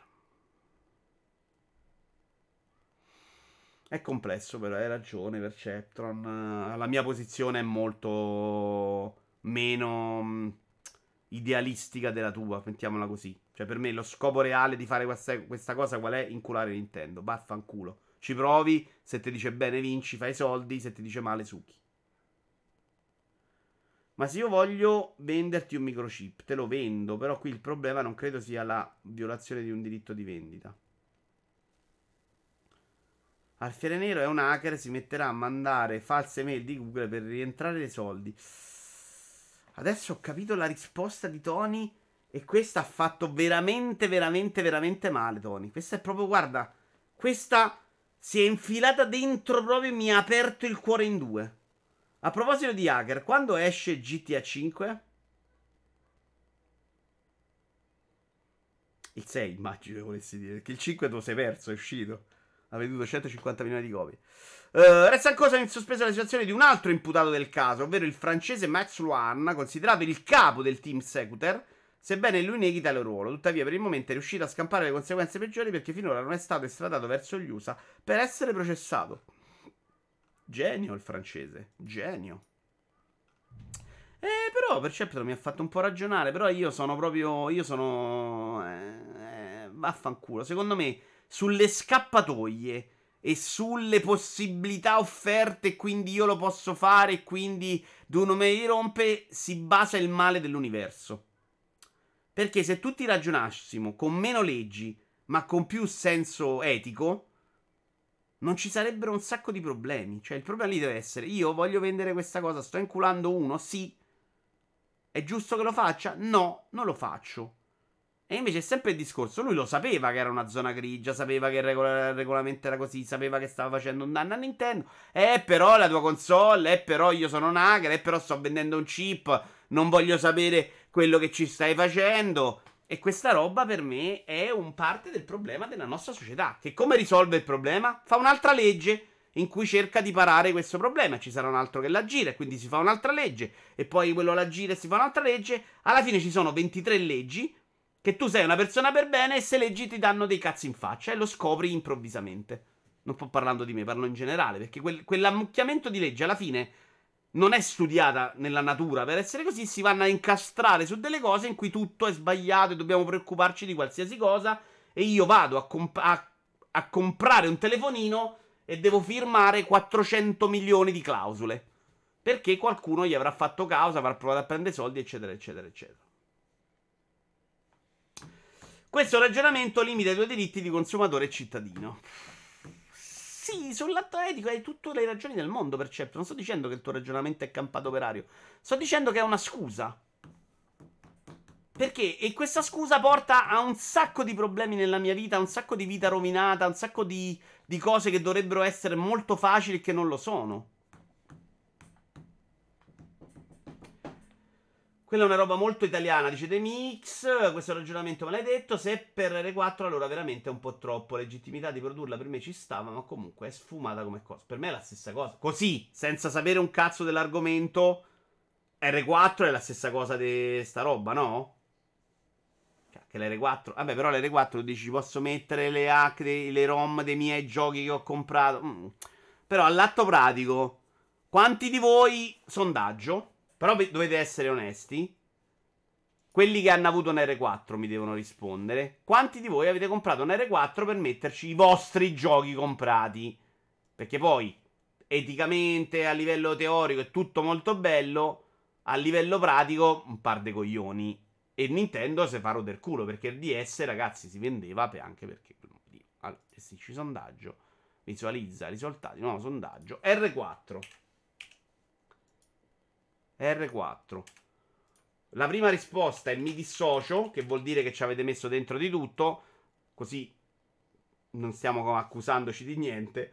La seconda è solo ROM dei miei giochi, ok? Pronti? Via. No, aspetta. Via.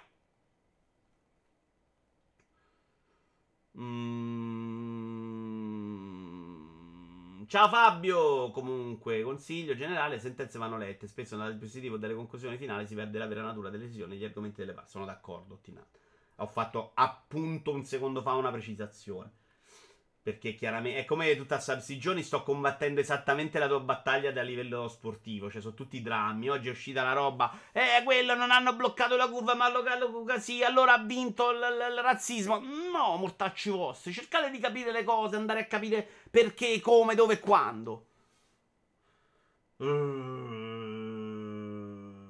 Questo coso ti consentiva di mettere un custom firmware con cui giocare a giochi piratati, una delle cose che puoi fare, ma non l'unica. Chiaro poi che sia facilmente la principale. Però lì bisognerebbe vedere anche quando compri Switch e vai, lo accendi la prima volta, non accetti anche delle condizioni tra cui guarda che sta console non ci puoi fare il cazzo che vuoi. Perché non, questo lo so io il sondaggio. Chi è che legge tutto quello che firmiamo quando facciamo cose? E magari... I miei e tutto il catalogo di non Nintendo e non che trovo in giro. No, Moragno, mi dissocio, devi dire. Non devi dire, non devi accusarti, se no ti mandiamo in galera, vaffanculo. Però considera che le più grandi aziende del mondo spesso sono partite da queste scappatoie, anche da un punto di vista di mancata regolamentazione, che poi col tempo arriva. Vedesi Zuckerberg quando Facebook, Spotify, che eredita ciò che aveva fatto Napster, o anche Apple, che acquisisce il canale preferenziale per fare i primi fondi delle aziende cinesi a prezzi stracciati. No, lo so, Winnerbank, però non va bene in quel caso e non va bene manco qua. Poi io fossi Nintendo la risolverei in un altro modo. Cioè lo prenderei, lo assumerei, dico guarda, te lo tolgo io il 30% e poi te lo ridono. Un giudice si basa sulle difese delle rispettive parti, mica sulla verità assoluta. Otinad, e per questo infatti nessuno sa mai se una sentenza va positiva o negativa. Cioè parlare con gli avvocati è la morte proprio. Quindi anche con te probabilmente. Però ho capito il punto vostro, cioè che non è una scienza esatta. È del software, non è mica dell'uranio. Io la usavo pure per gli homebrew e gli emulatori. Sul serio c'è qualcuno che mette i propri giochi, ma è come le mod per Xbox o altre console. Le condizioni non sono legge, è vero anche questo. Se io ti faccio firmare un pezzo di carta che dice che ogni primo del mese posso provare ad ucciderti e tu vai a denunciarmi, il pezzo di carta conta poco. Si chiamano clausole vessatorie de mix. Il punto è che qua non è che lo stabilisco io che quella è legge. Sto prendendo la possibilità che da quello sia partito il giudice per emettere la sentenza. E lui lo sa se invece è legge o no. Però questa cosa delle clausole vessatorie, qui Otinad ci darà un aiuto, è una roba fantastica. Se è a favore tuo... è quasi sempre vessatoria, il tuo avvocato ti dice guarda sta roba no, è vessatoria, non la possiamo fare, non ci va bene, non ci aiuta nella causa. Se ti dà in culo, cioè se è proprio un grosso vibratore che ti entra nell'ano e spinge molto forte, voglio fare delle metafore un po' poetiche oggi, vi chiedo scusa, quella clausola vessatoria è sempre buona, porco degli avvocati. Che poi il discorso è semplice, con Nintendo dovete fare pippa. Però secondo me ci sta anche che Nintendo combatta per proteggerlo. Solo ROM dei miei giochi abbiamo un 3 su 18.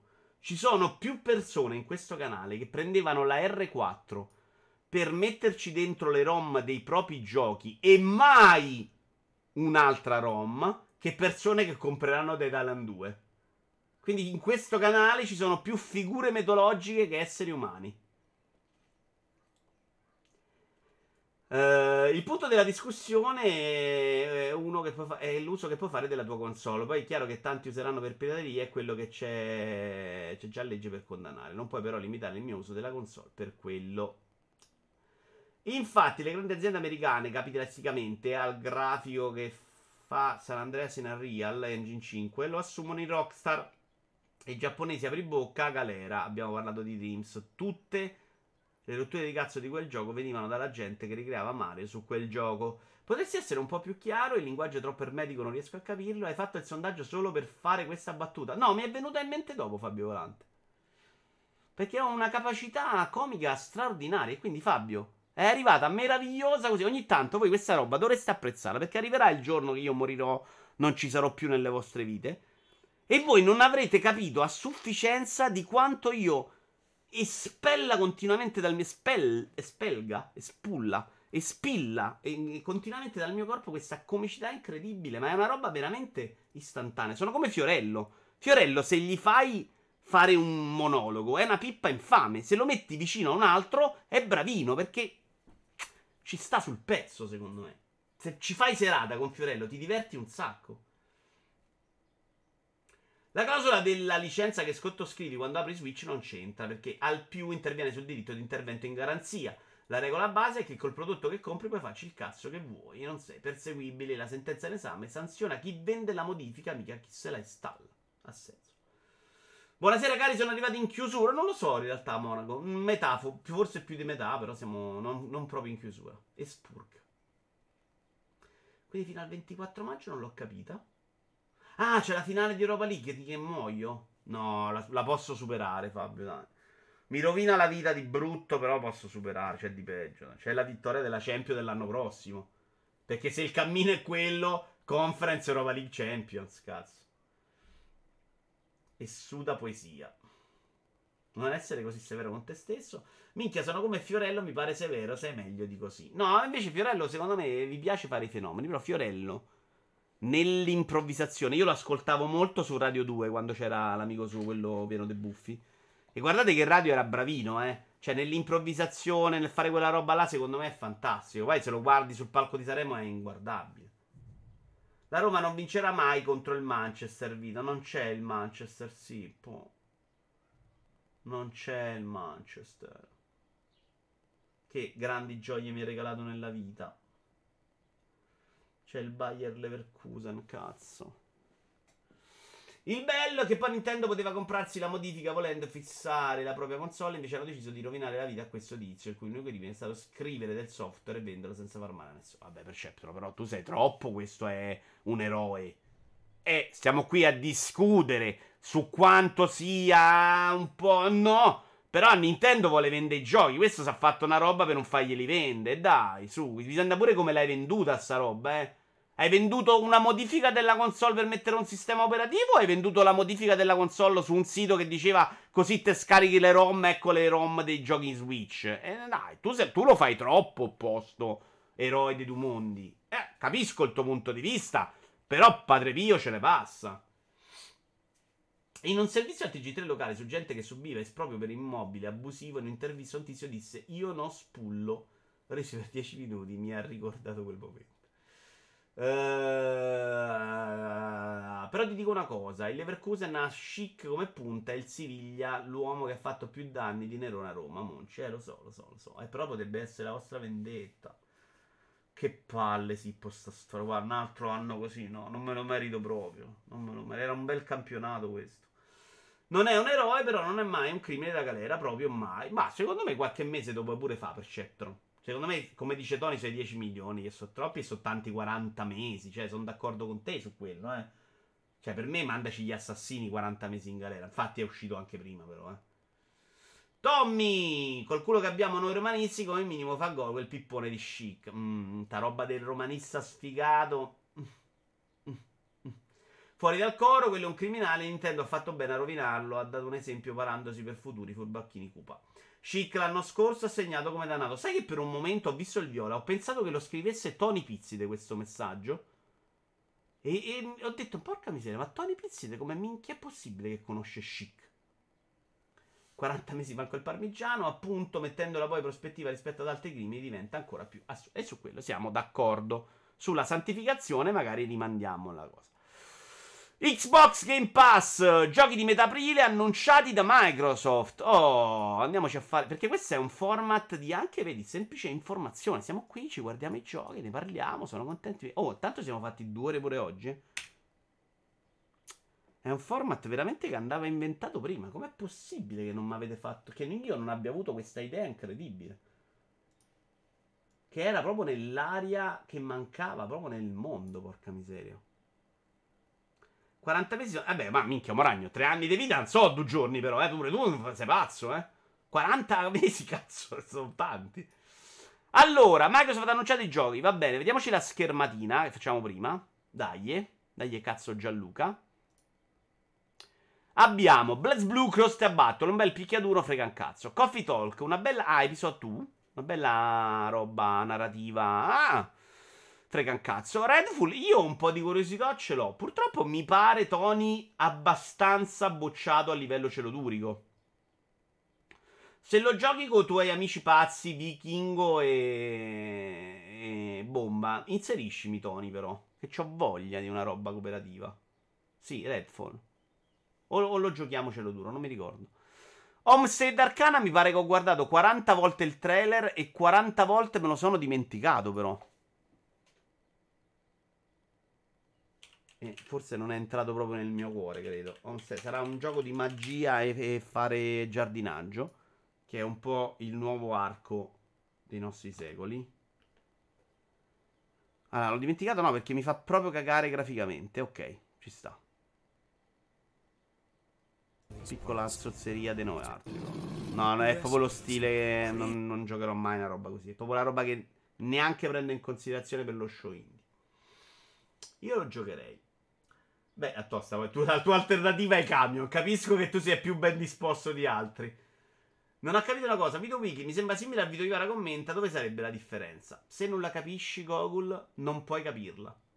Non ha senso spiegartelo. Moragno, oddio simpaticone, tra un premio e 3 anni di galera, c'erano un paio di sfumature e mezzo. Perché sei incazzato, Moragno? Ah, che gli vogliamo dare un premio. Coffee Talk ho iniziato la settimana scorsa, ma proprio non sarà che non è il mio genere. Cooperativo devo consigliarti Wildlands, Vito. L'abbiamo proprio giocato, Truce Savior. Wildlands è l'ultimo. L'abbiamo schifato. L'ultimo Ghost Recon l'abbiamo schifato. Quello prima ce lo siamo giocato proprio con Tony e altri due amici. Redfall comunque sono molto interessato. Io un pochino ci credo. The Last Case of Benedict Fox, ero esaltato dopo giugno dell'anno scorso. Il primo non è, cioè sono 1000 e mezzo, credo. Allora quello è bello, l'abbiamo giocato. Però la demo faceva veramente cagare di The Last Case of Benedict Fox. Mi è proprio passata la scimmia, l'ho tolto anche dalla roba interessante. Allora quello era bellino, sì, era bellino. Cassette Beast è già una roba che ci può interessare. Cassette Beast.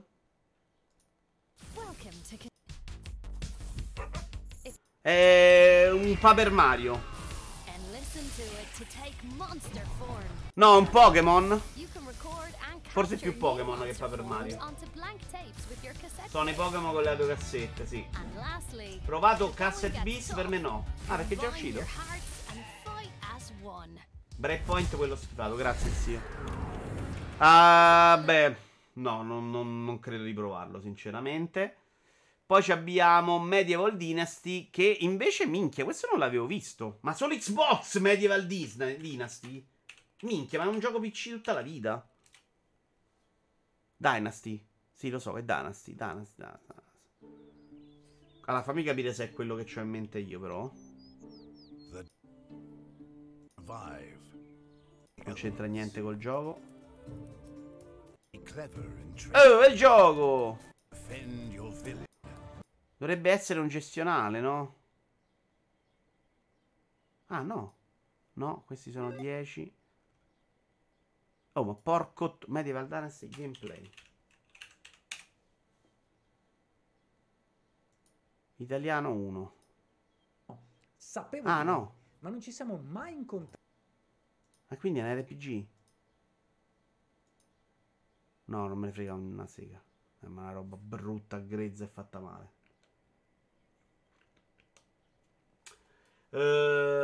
Non ti consiglio l'intera saga dei Dynasty, sono indie grezzi da morire. Sì, sono d'accordo, si vede. Caccia i soldi per la serie 6. No, io ce l'ho, Alex. C'è una camera da letto, però non ci giocherai mai in quello che pensavo fosse questo. Pare un survival orribile di quelli che piacciono a Real. Su Steam buoni voti. Ciao a Baus. Lui sì che arriva un po' tardi. Shai scrive che potrebbe esserci un DLC di Case of the Golden Idol, che comprerei subito. Splash, grandissimo gioco, se non l'avete fatto fallo. Detto questo, togliamo monitor e ci abbiamo... Quante notizie? No, abbiamo ancora 1, 2, 3, 4, 5, 6, 7 cose di cui parlare. Alcune veloci, tipo questa, che è solo l'annuncio... Però Sippo... Ah no, vediamo l'ultimo video che c'ho, Sippo. E poi se no ci dici tu il trailer, ce lo fai vedere tu. Perché questo è anche lo spirito dello show. È fare cose voi. Abbiamo i 2 nuovi amiibo. I 2 nuovi, questi erano annunciati. Ovvero Pitra e Bitra, che è uscita una data, si arriveranno il 21 luglio. Belli. Belli, belli, belli, belli. Questi da Xenoblade 2.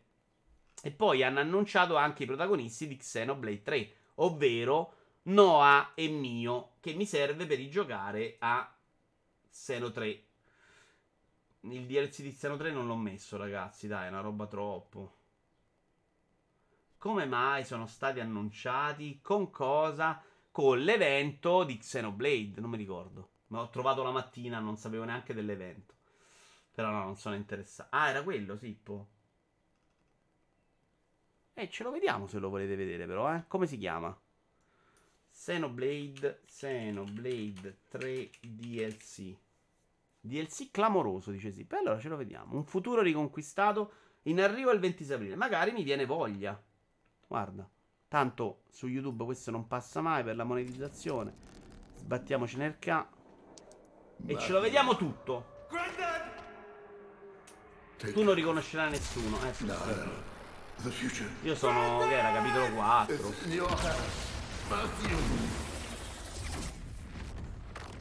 Allora, il bambino dell'esplosione me lo ricordo.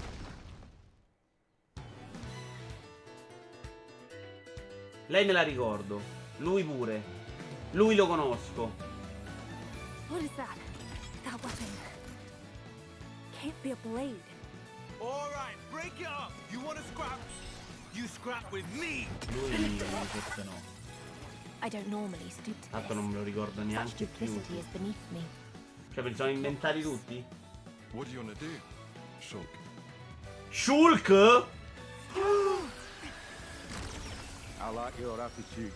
Era Shulk vecchio?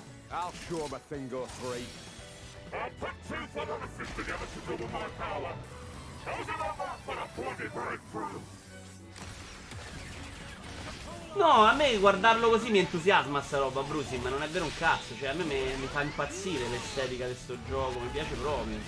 Il problema è che l'ho giocato però. Mi sono ammorbato in maniera clamorosa. Quindi sto trailer me lo venderebbe pure, però, cioè, so che devo giocare il gioco originale. Vabbè, basta. Tu, è troppo narrativo. Quello figo è il bamboccio del 2. Ah, addirittura. Vabbè, gli amiibo ci interessano, ci piacciono tutti, molto bello. Horizon Forbidden West Bunny Shore, i primi voti della critica parlano di un'ottima espansione. Oh, io l'ho comprata stanotte quando sono andato a scaricarmi la demo di Forza, sì, di Street Fighter 6, che potrei anche giocare tipo oggi se non fossi qui a perdere tempo con questo splendido show che ha cambiato il mondo e commosso il web. Monitor, abbiamo GameSpy 910, IGN 810, The666 810, Explosion Network 710. Tutte recensioni arrivate in mezza giornata, quindi si sono ammazzati. Come dicevo ieri da Walone, anche questa cosa secondo me è un problema. Cioè, giocare una roba di corsa in 8 ore in mezza giornata ti dà una percezione di giudizio fallato, no? Perché non lo trovo su Metacritic? Non è Burning Shore? Barney Show. Ieri c'era, scusa, l'ho cercato ieri e non c'erano recensioni. Ah no, forse l'ho cercato su Along to Beat. Quindi mi stai dicendo che non c'è su Metacritic il DLC? Mi riferivo alla tua interruzione su fatti e personaggi che ricordavi. Non mi sono perso, scusami. Io penso di prenderlo solo perché ci sono Shulk e Alvis di N Rex, frega cazzi. Pensa a quei poveracci che giocheranno Zelda in 20 giorni, dice Sippo. Un po' sì, Sippo. È un po' sì, perché poi esco. A parte che Zelda è già fatta, dai, Zelda è fantastico. Anche se ci avrà 1000 problemi, sarà sempre fantastico. Grazie a Dio Nintendo lo fa bello, però su quelli il problema non si pone. Si pone invece su altri titoli, invece, dove avrai un giudizio a tipo un Dead Island 2 molto rovinato dal fatto che te sei sparato quella meccanica là, boom, boom, boom, boom, boom, boom, tutta consecutiva, no? Scusate, perché non troviamo i DLC? C'è un'altra cosa che mi interessa e lo facciamo insieme. Allora, un 2-bit.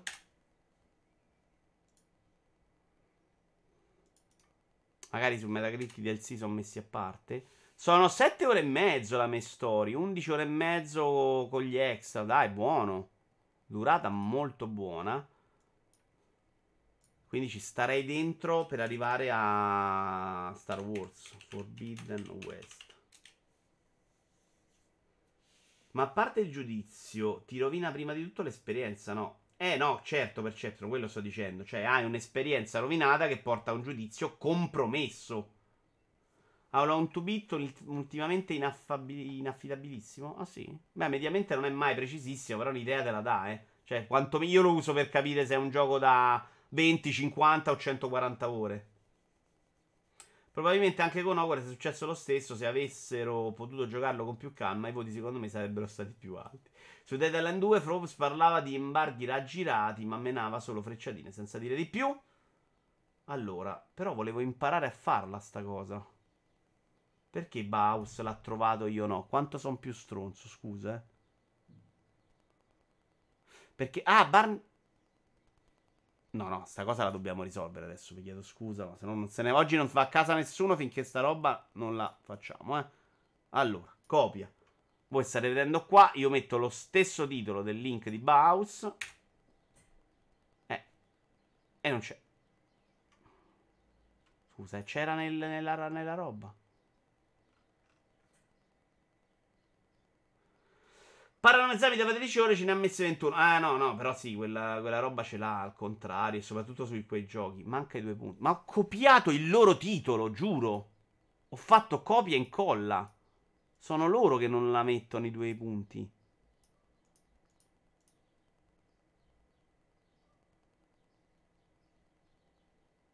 Togli l'adblock. Mannaggia la zoccola maledetta. E lui solo con i 2 punti mancanti. 2 punti mancanti che tra l'altro copio da loro. Non viene fuori? Vabbè, fate schifo proprio. 81, grazie a Bauhaus che arriva tardi ma ce la risolve. C'è proprio un 100. Mentre Horizon Forbidden West leaned heavily into allineati in futurismo, Bunny Show successfully grounds his treasure within a story that remains different human to the life. PlayStation Brasil, PS Square, Hobby Console, Astoni! Qui ci potrebbe essere il Tony Pizzides. Vabbè, ma ha rotto il cazzo, madonna, internet, che melma, eh.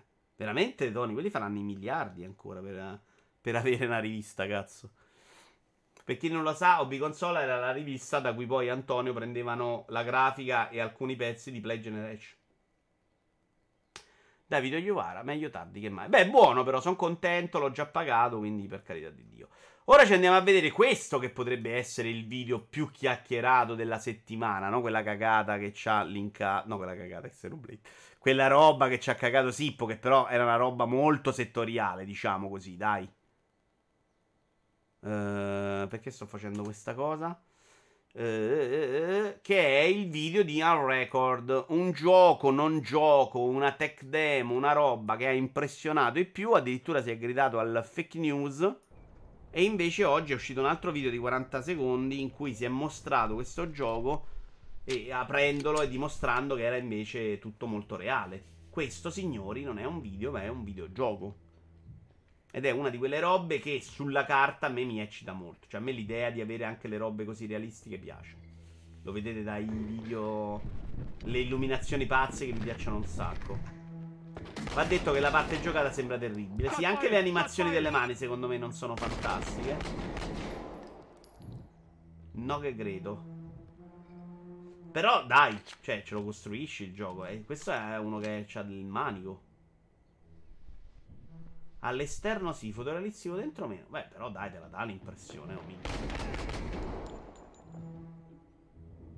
ma senza fare niente di straordinario, Yashi. Secondo me è un discorso di illuminazione.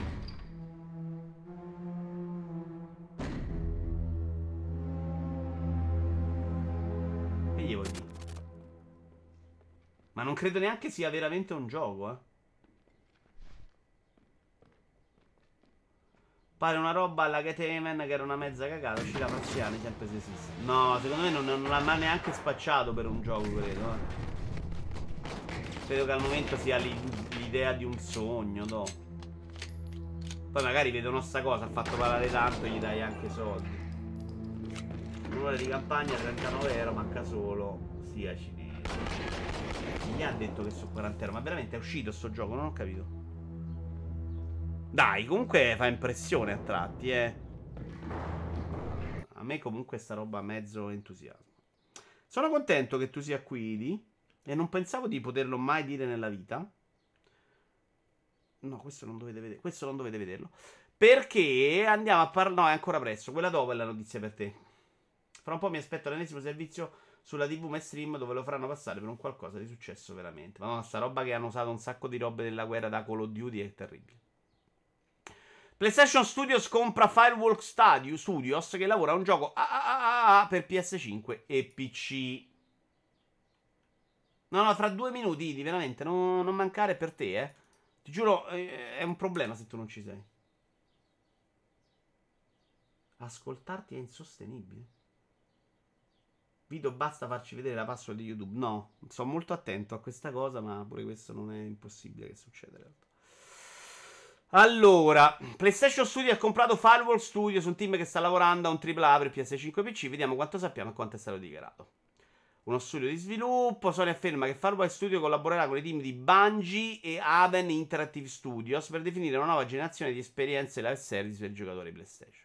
Senti, io prendo posizione e non ce ne frega un cazzo. Ha rotti i coglioni Sony con sti live service. Vaffanculo. Fai i giochi che sai fare, falli un po' meglio e fa un'altra cosa, noi live service.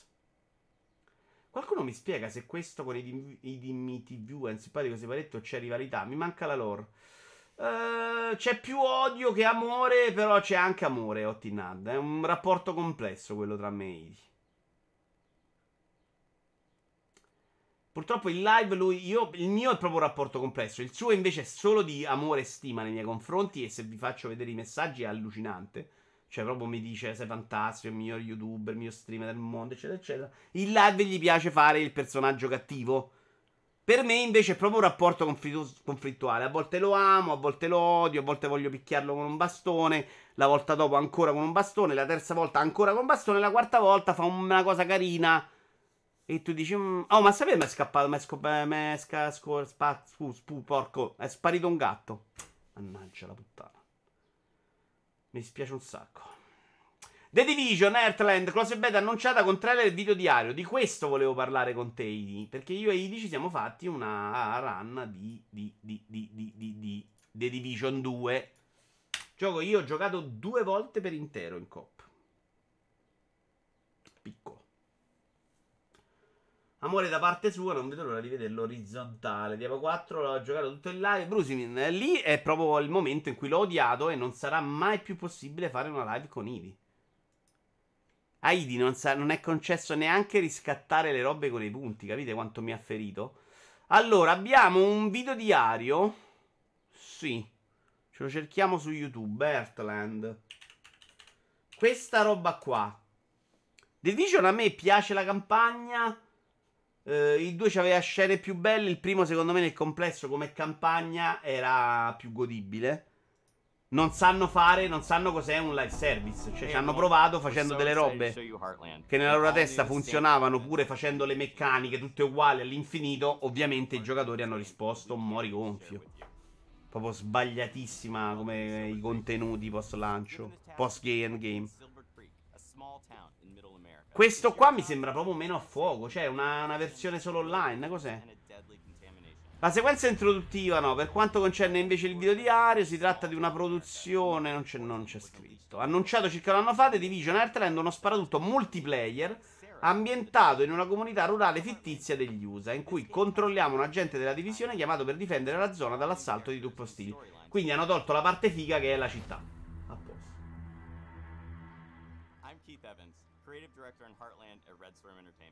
Heartland purtroppo esce quando ormai non frega più un cazzo a nessuno della serie. Detto questo, già registrato per la beta. Speriamo che abbiano migliorato l'IA dei cani. Minchia, così a random una notizia tristissima del gatto. Non è ancora detta l'ultima. Sono 8 giorni che non c'è più, che non ritorna. Ogni tanto spariva e andava in giro a fare cose, no? Mi sembra un po' troppo. Non è proprio mio il gatto, diciamo che sta nel palazzo. Ma è stato intrattenente in quella live, con quel mix di follia e imprevedibilità già dal nome usato sul diavolo. No, ma lui fa show, questo gli va riconosciuto a Idi, non è che non fa show. Però fa uno show che a me a volte non piace. Non possiamo fare una roba insieme in cui lui vuole fare uno show che a me non piace, sapendo che a me non piace, per farmi incazzare. Cioè, questa roba non è possibile. Mi dispiace, è un peccato, perché con lui volevo fare delle robe belle. Cioè, secondo me, proprio perché lo sa fare lo show Idi, si potevano pensare delle robe. Però andiamo, ma fa. Meta licenzia molti dipendenti di Reddit Down e Downpour Interactive, i suoi team per il gaming. Meta sta licenziando altri dipendenti e ora sono coinvolti anche Reddit Down e Downpour Interactive, i suoi team per il gaming.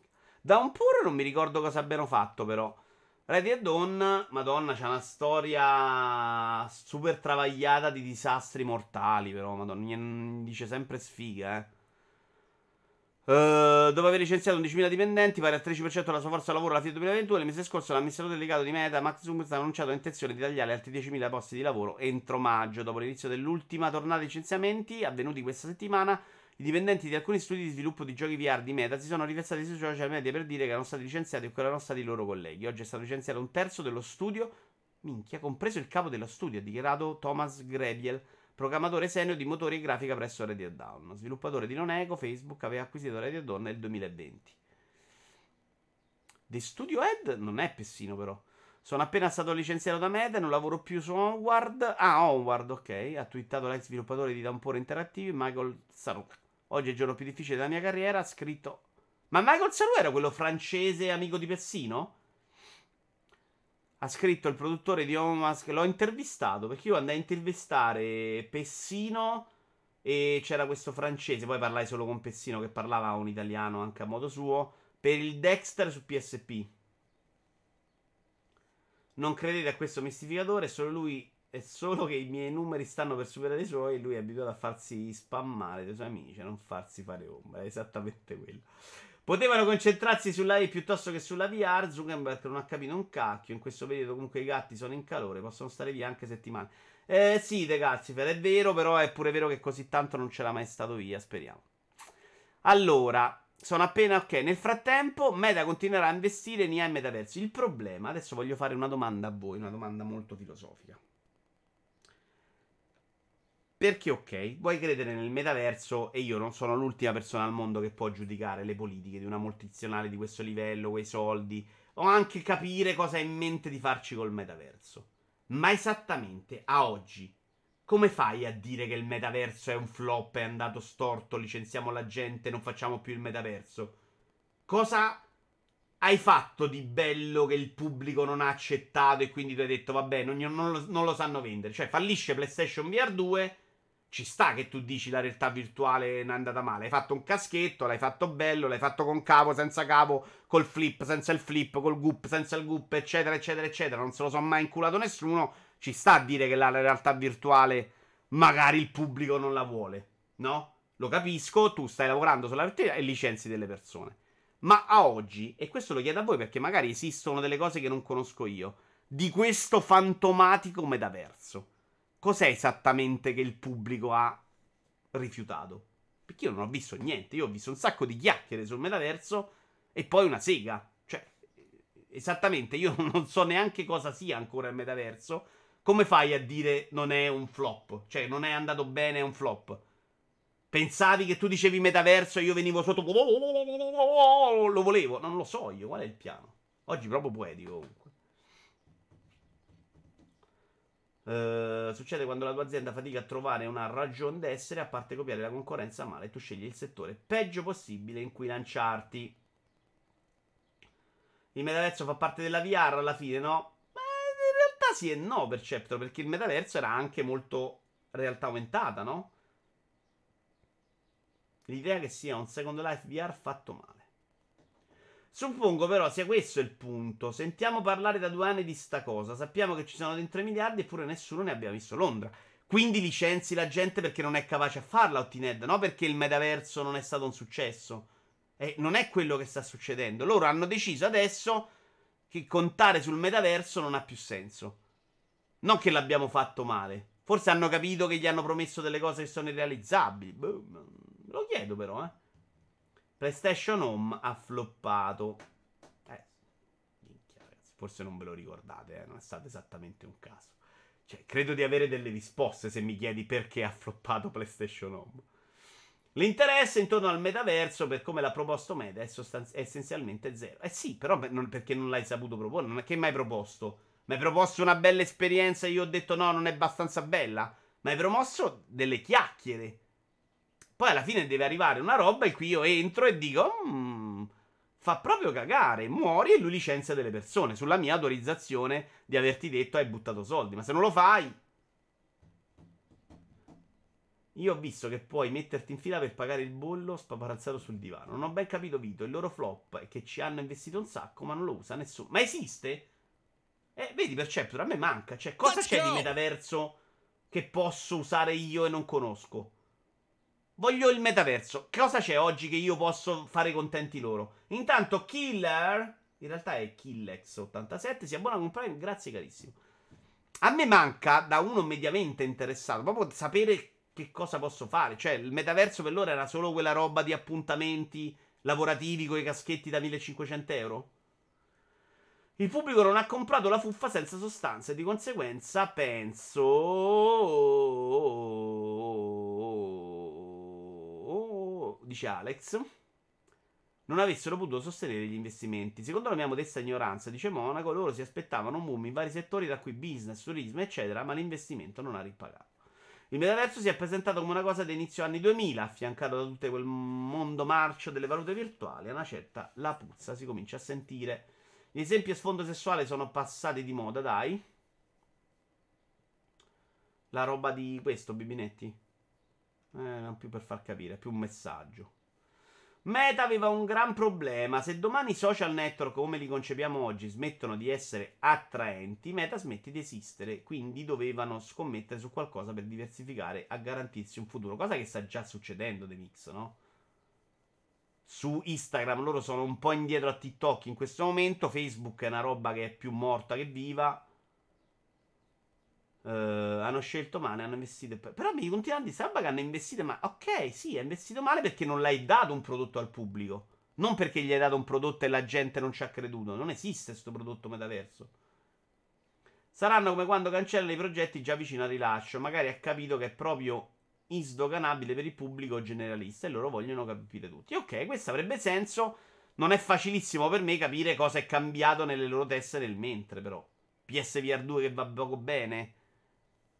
Cioè, queste decisioni le arrivi a prendere quando va male all'atto pratico. Cioè, Stadia lo do al pubblico, il pubblico non c'ho la connessione, non funziona, voglio il mio gioco, 60 euro digitali sono troppi, ok, butto giù tutto. C'è stato un rapporto col pubblico, in questo caso, che io conosca, no.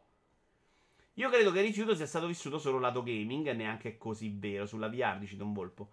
Vuoi sapere cos'è il metaverso? Tempo fa feci un colloquio per una compagnia che sviluppa esperienze VR per un gruppo di psicoterapeuti da usare con pazienti. Secondo me oggi il metaverso è una moltitudine di realtà da esplorare, ma col gaming non sta andando alla grande. Puoi fare la call su un team con i colleghi, noi in azienda abbiamo fatto questo, poi messo nel cassetto questo. E certo, Monaco, cioè, ma non lo chiamo manco metaverso, lo chiamo una call col caschetto VR, cioè, ok. Sandbox è metaverso, ma è merda come descritta sopra. Non so cosa sia sandbox.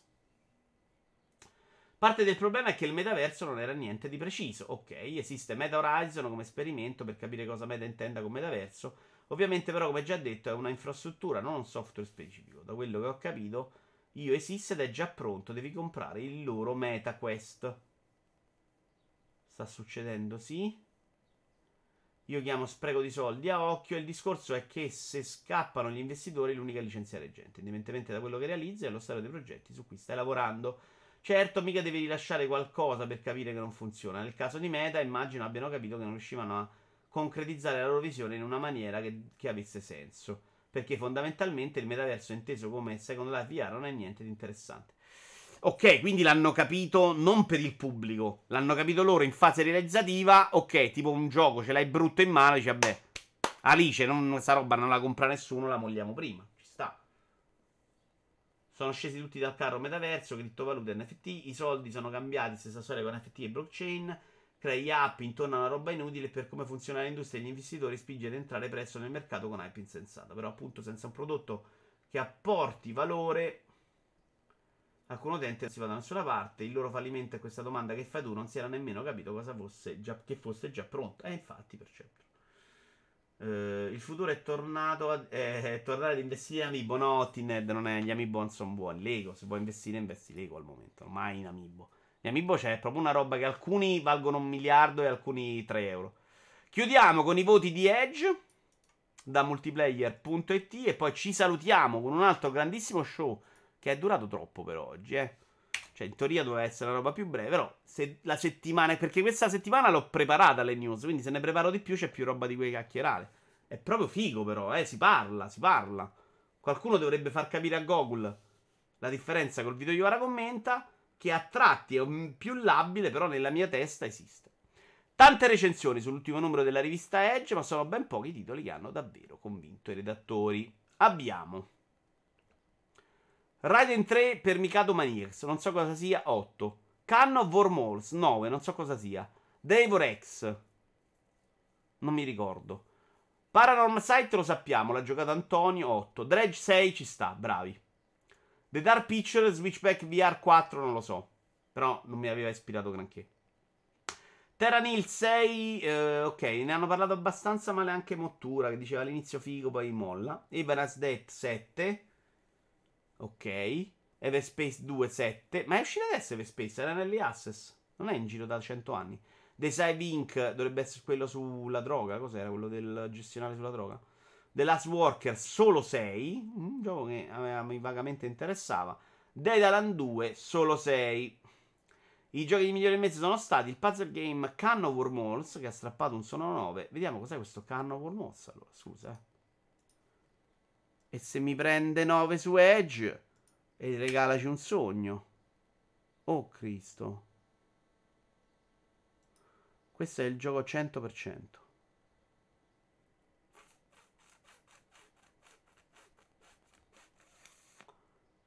C'è anche una speedrun.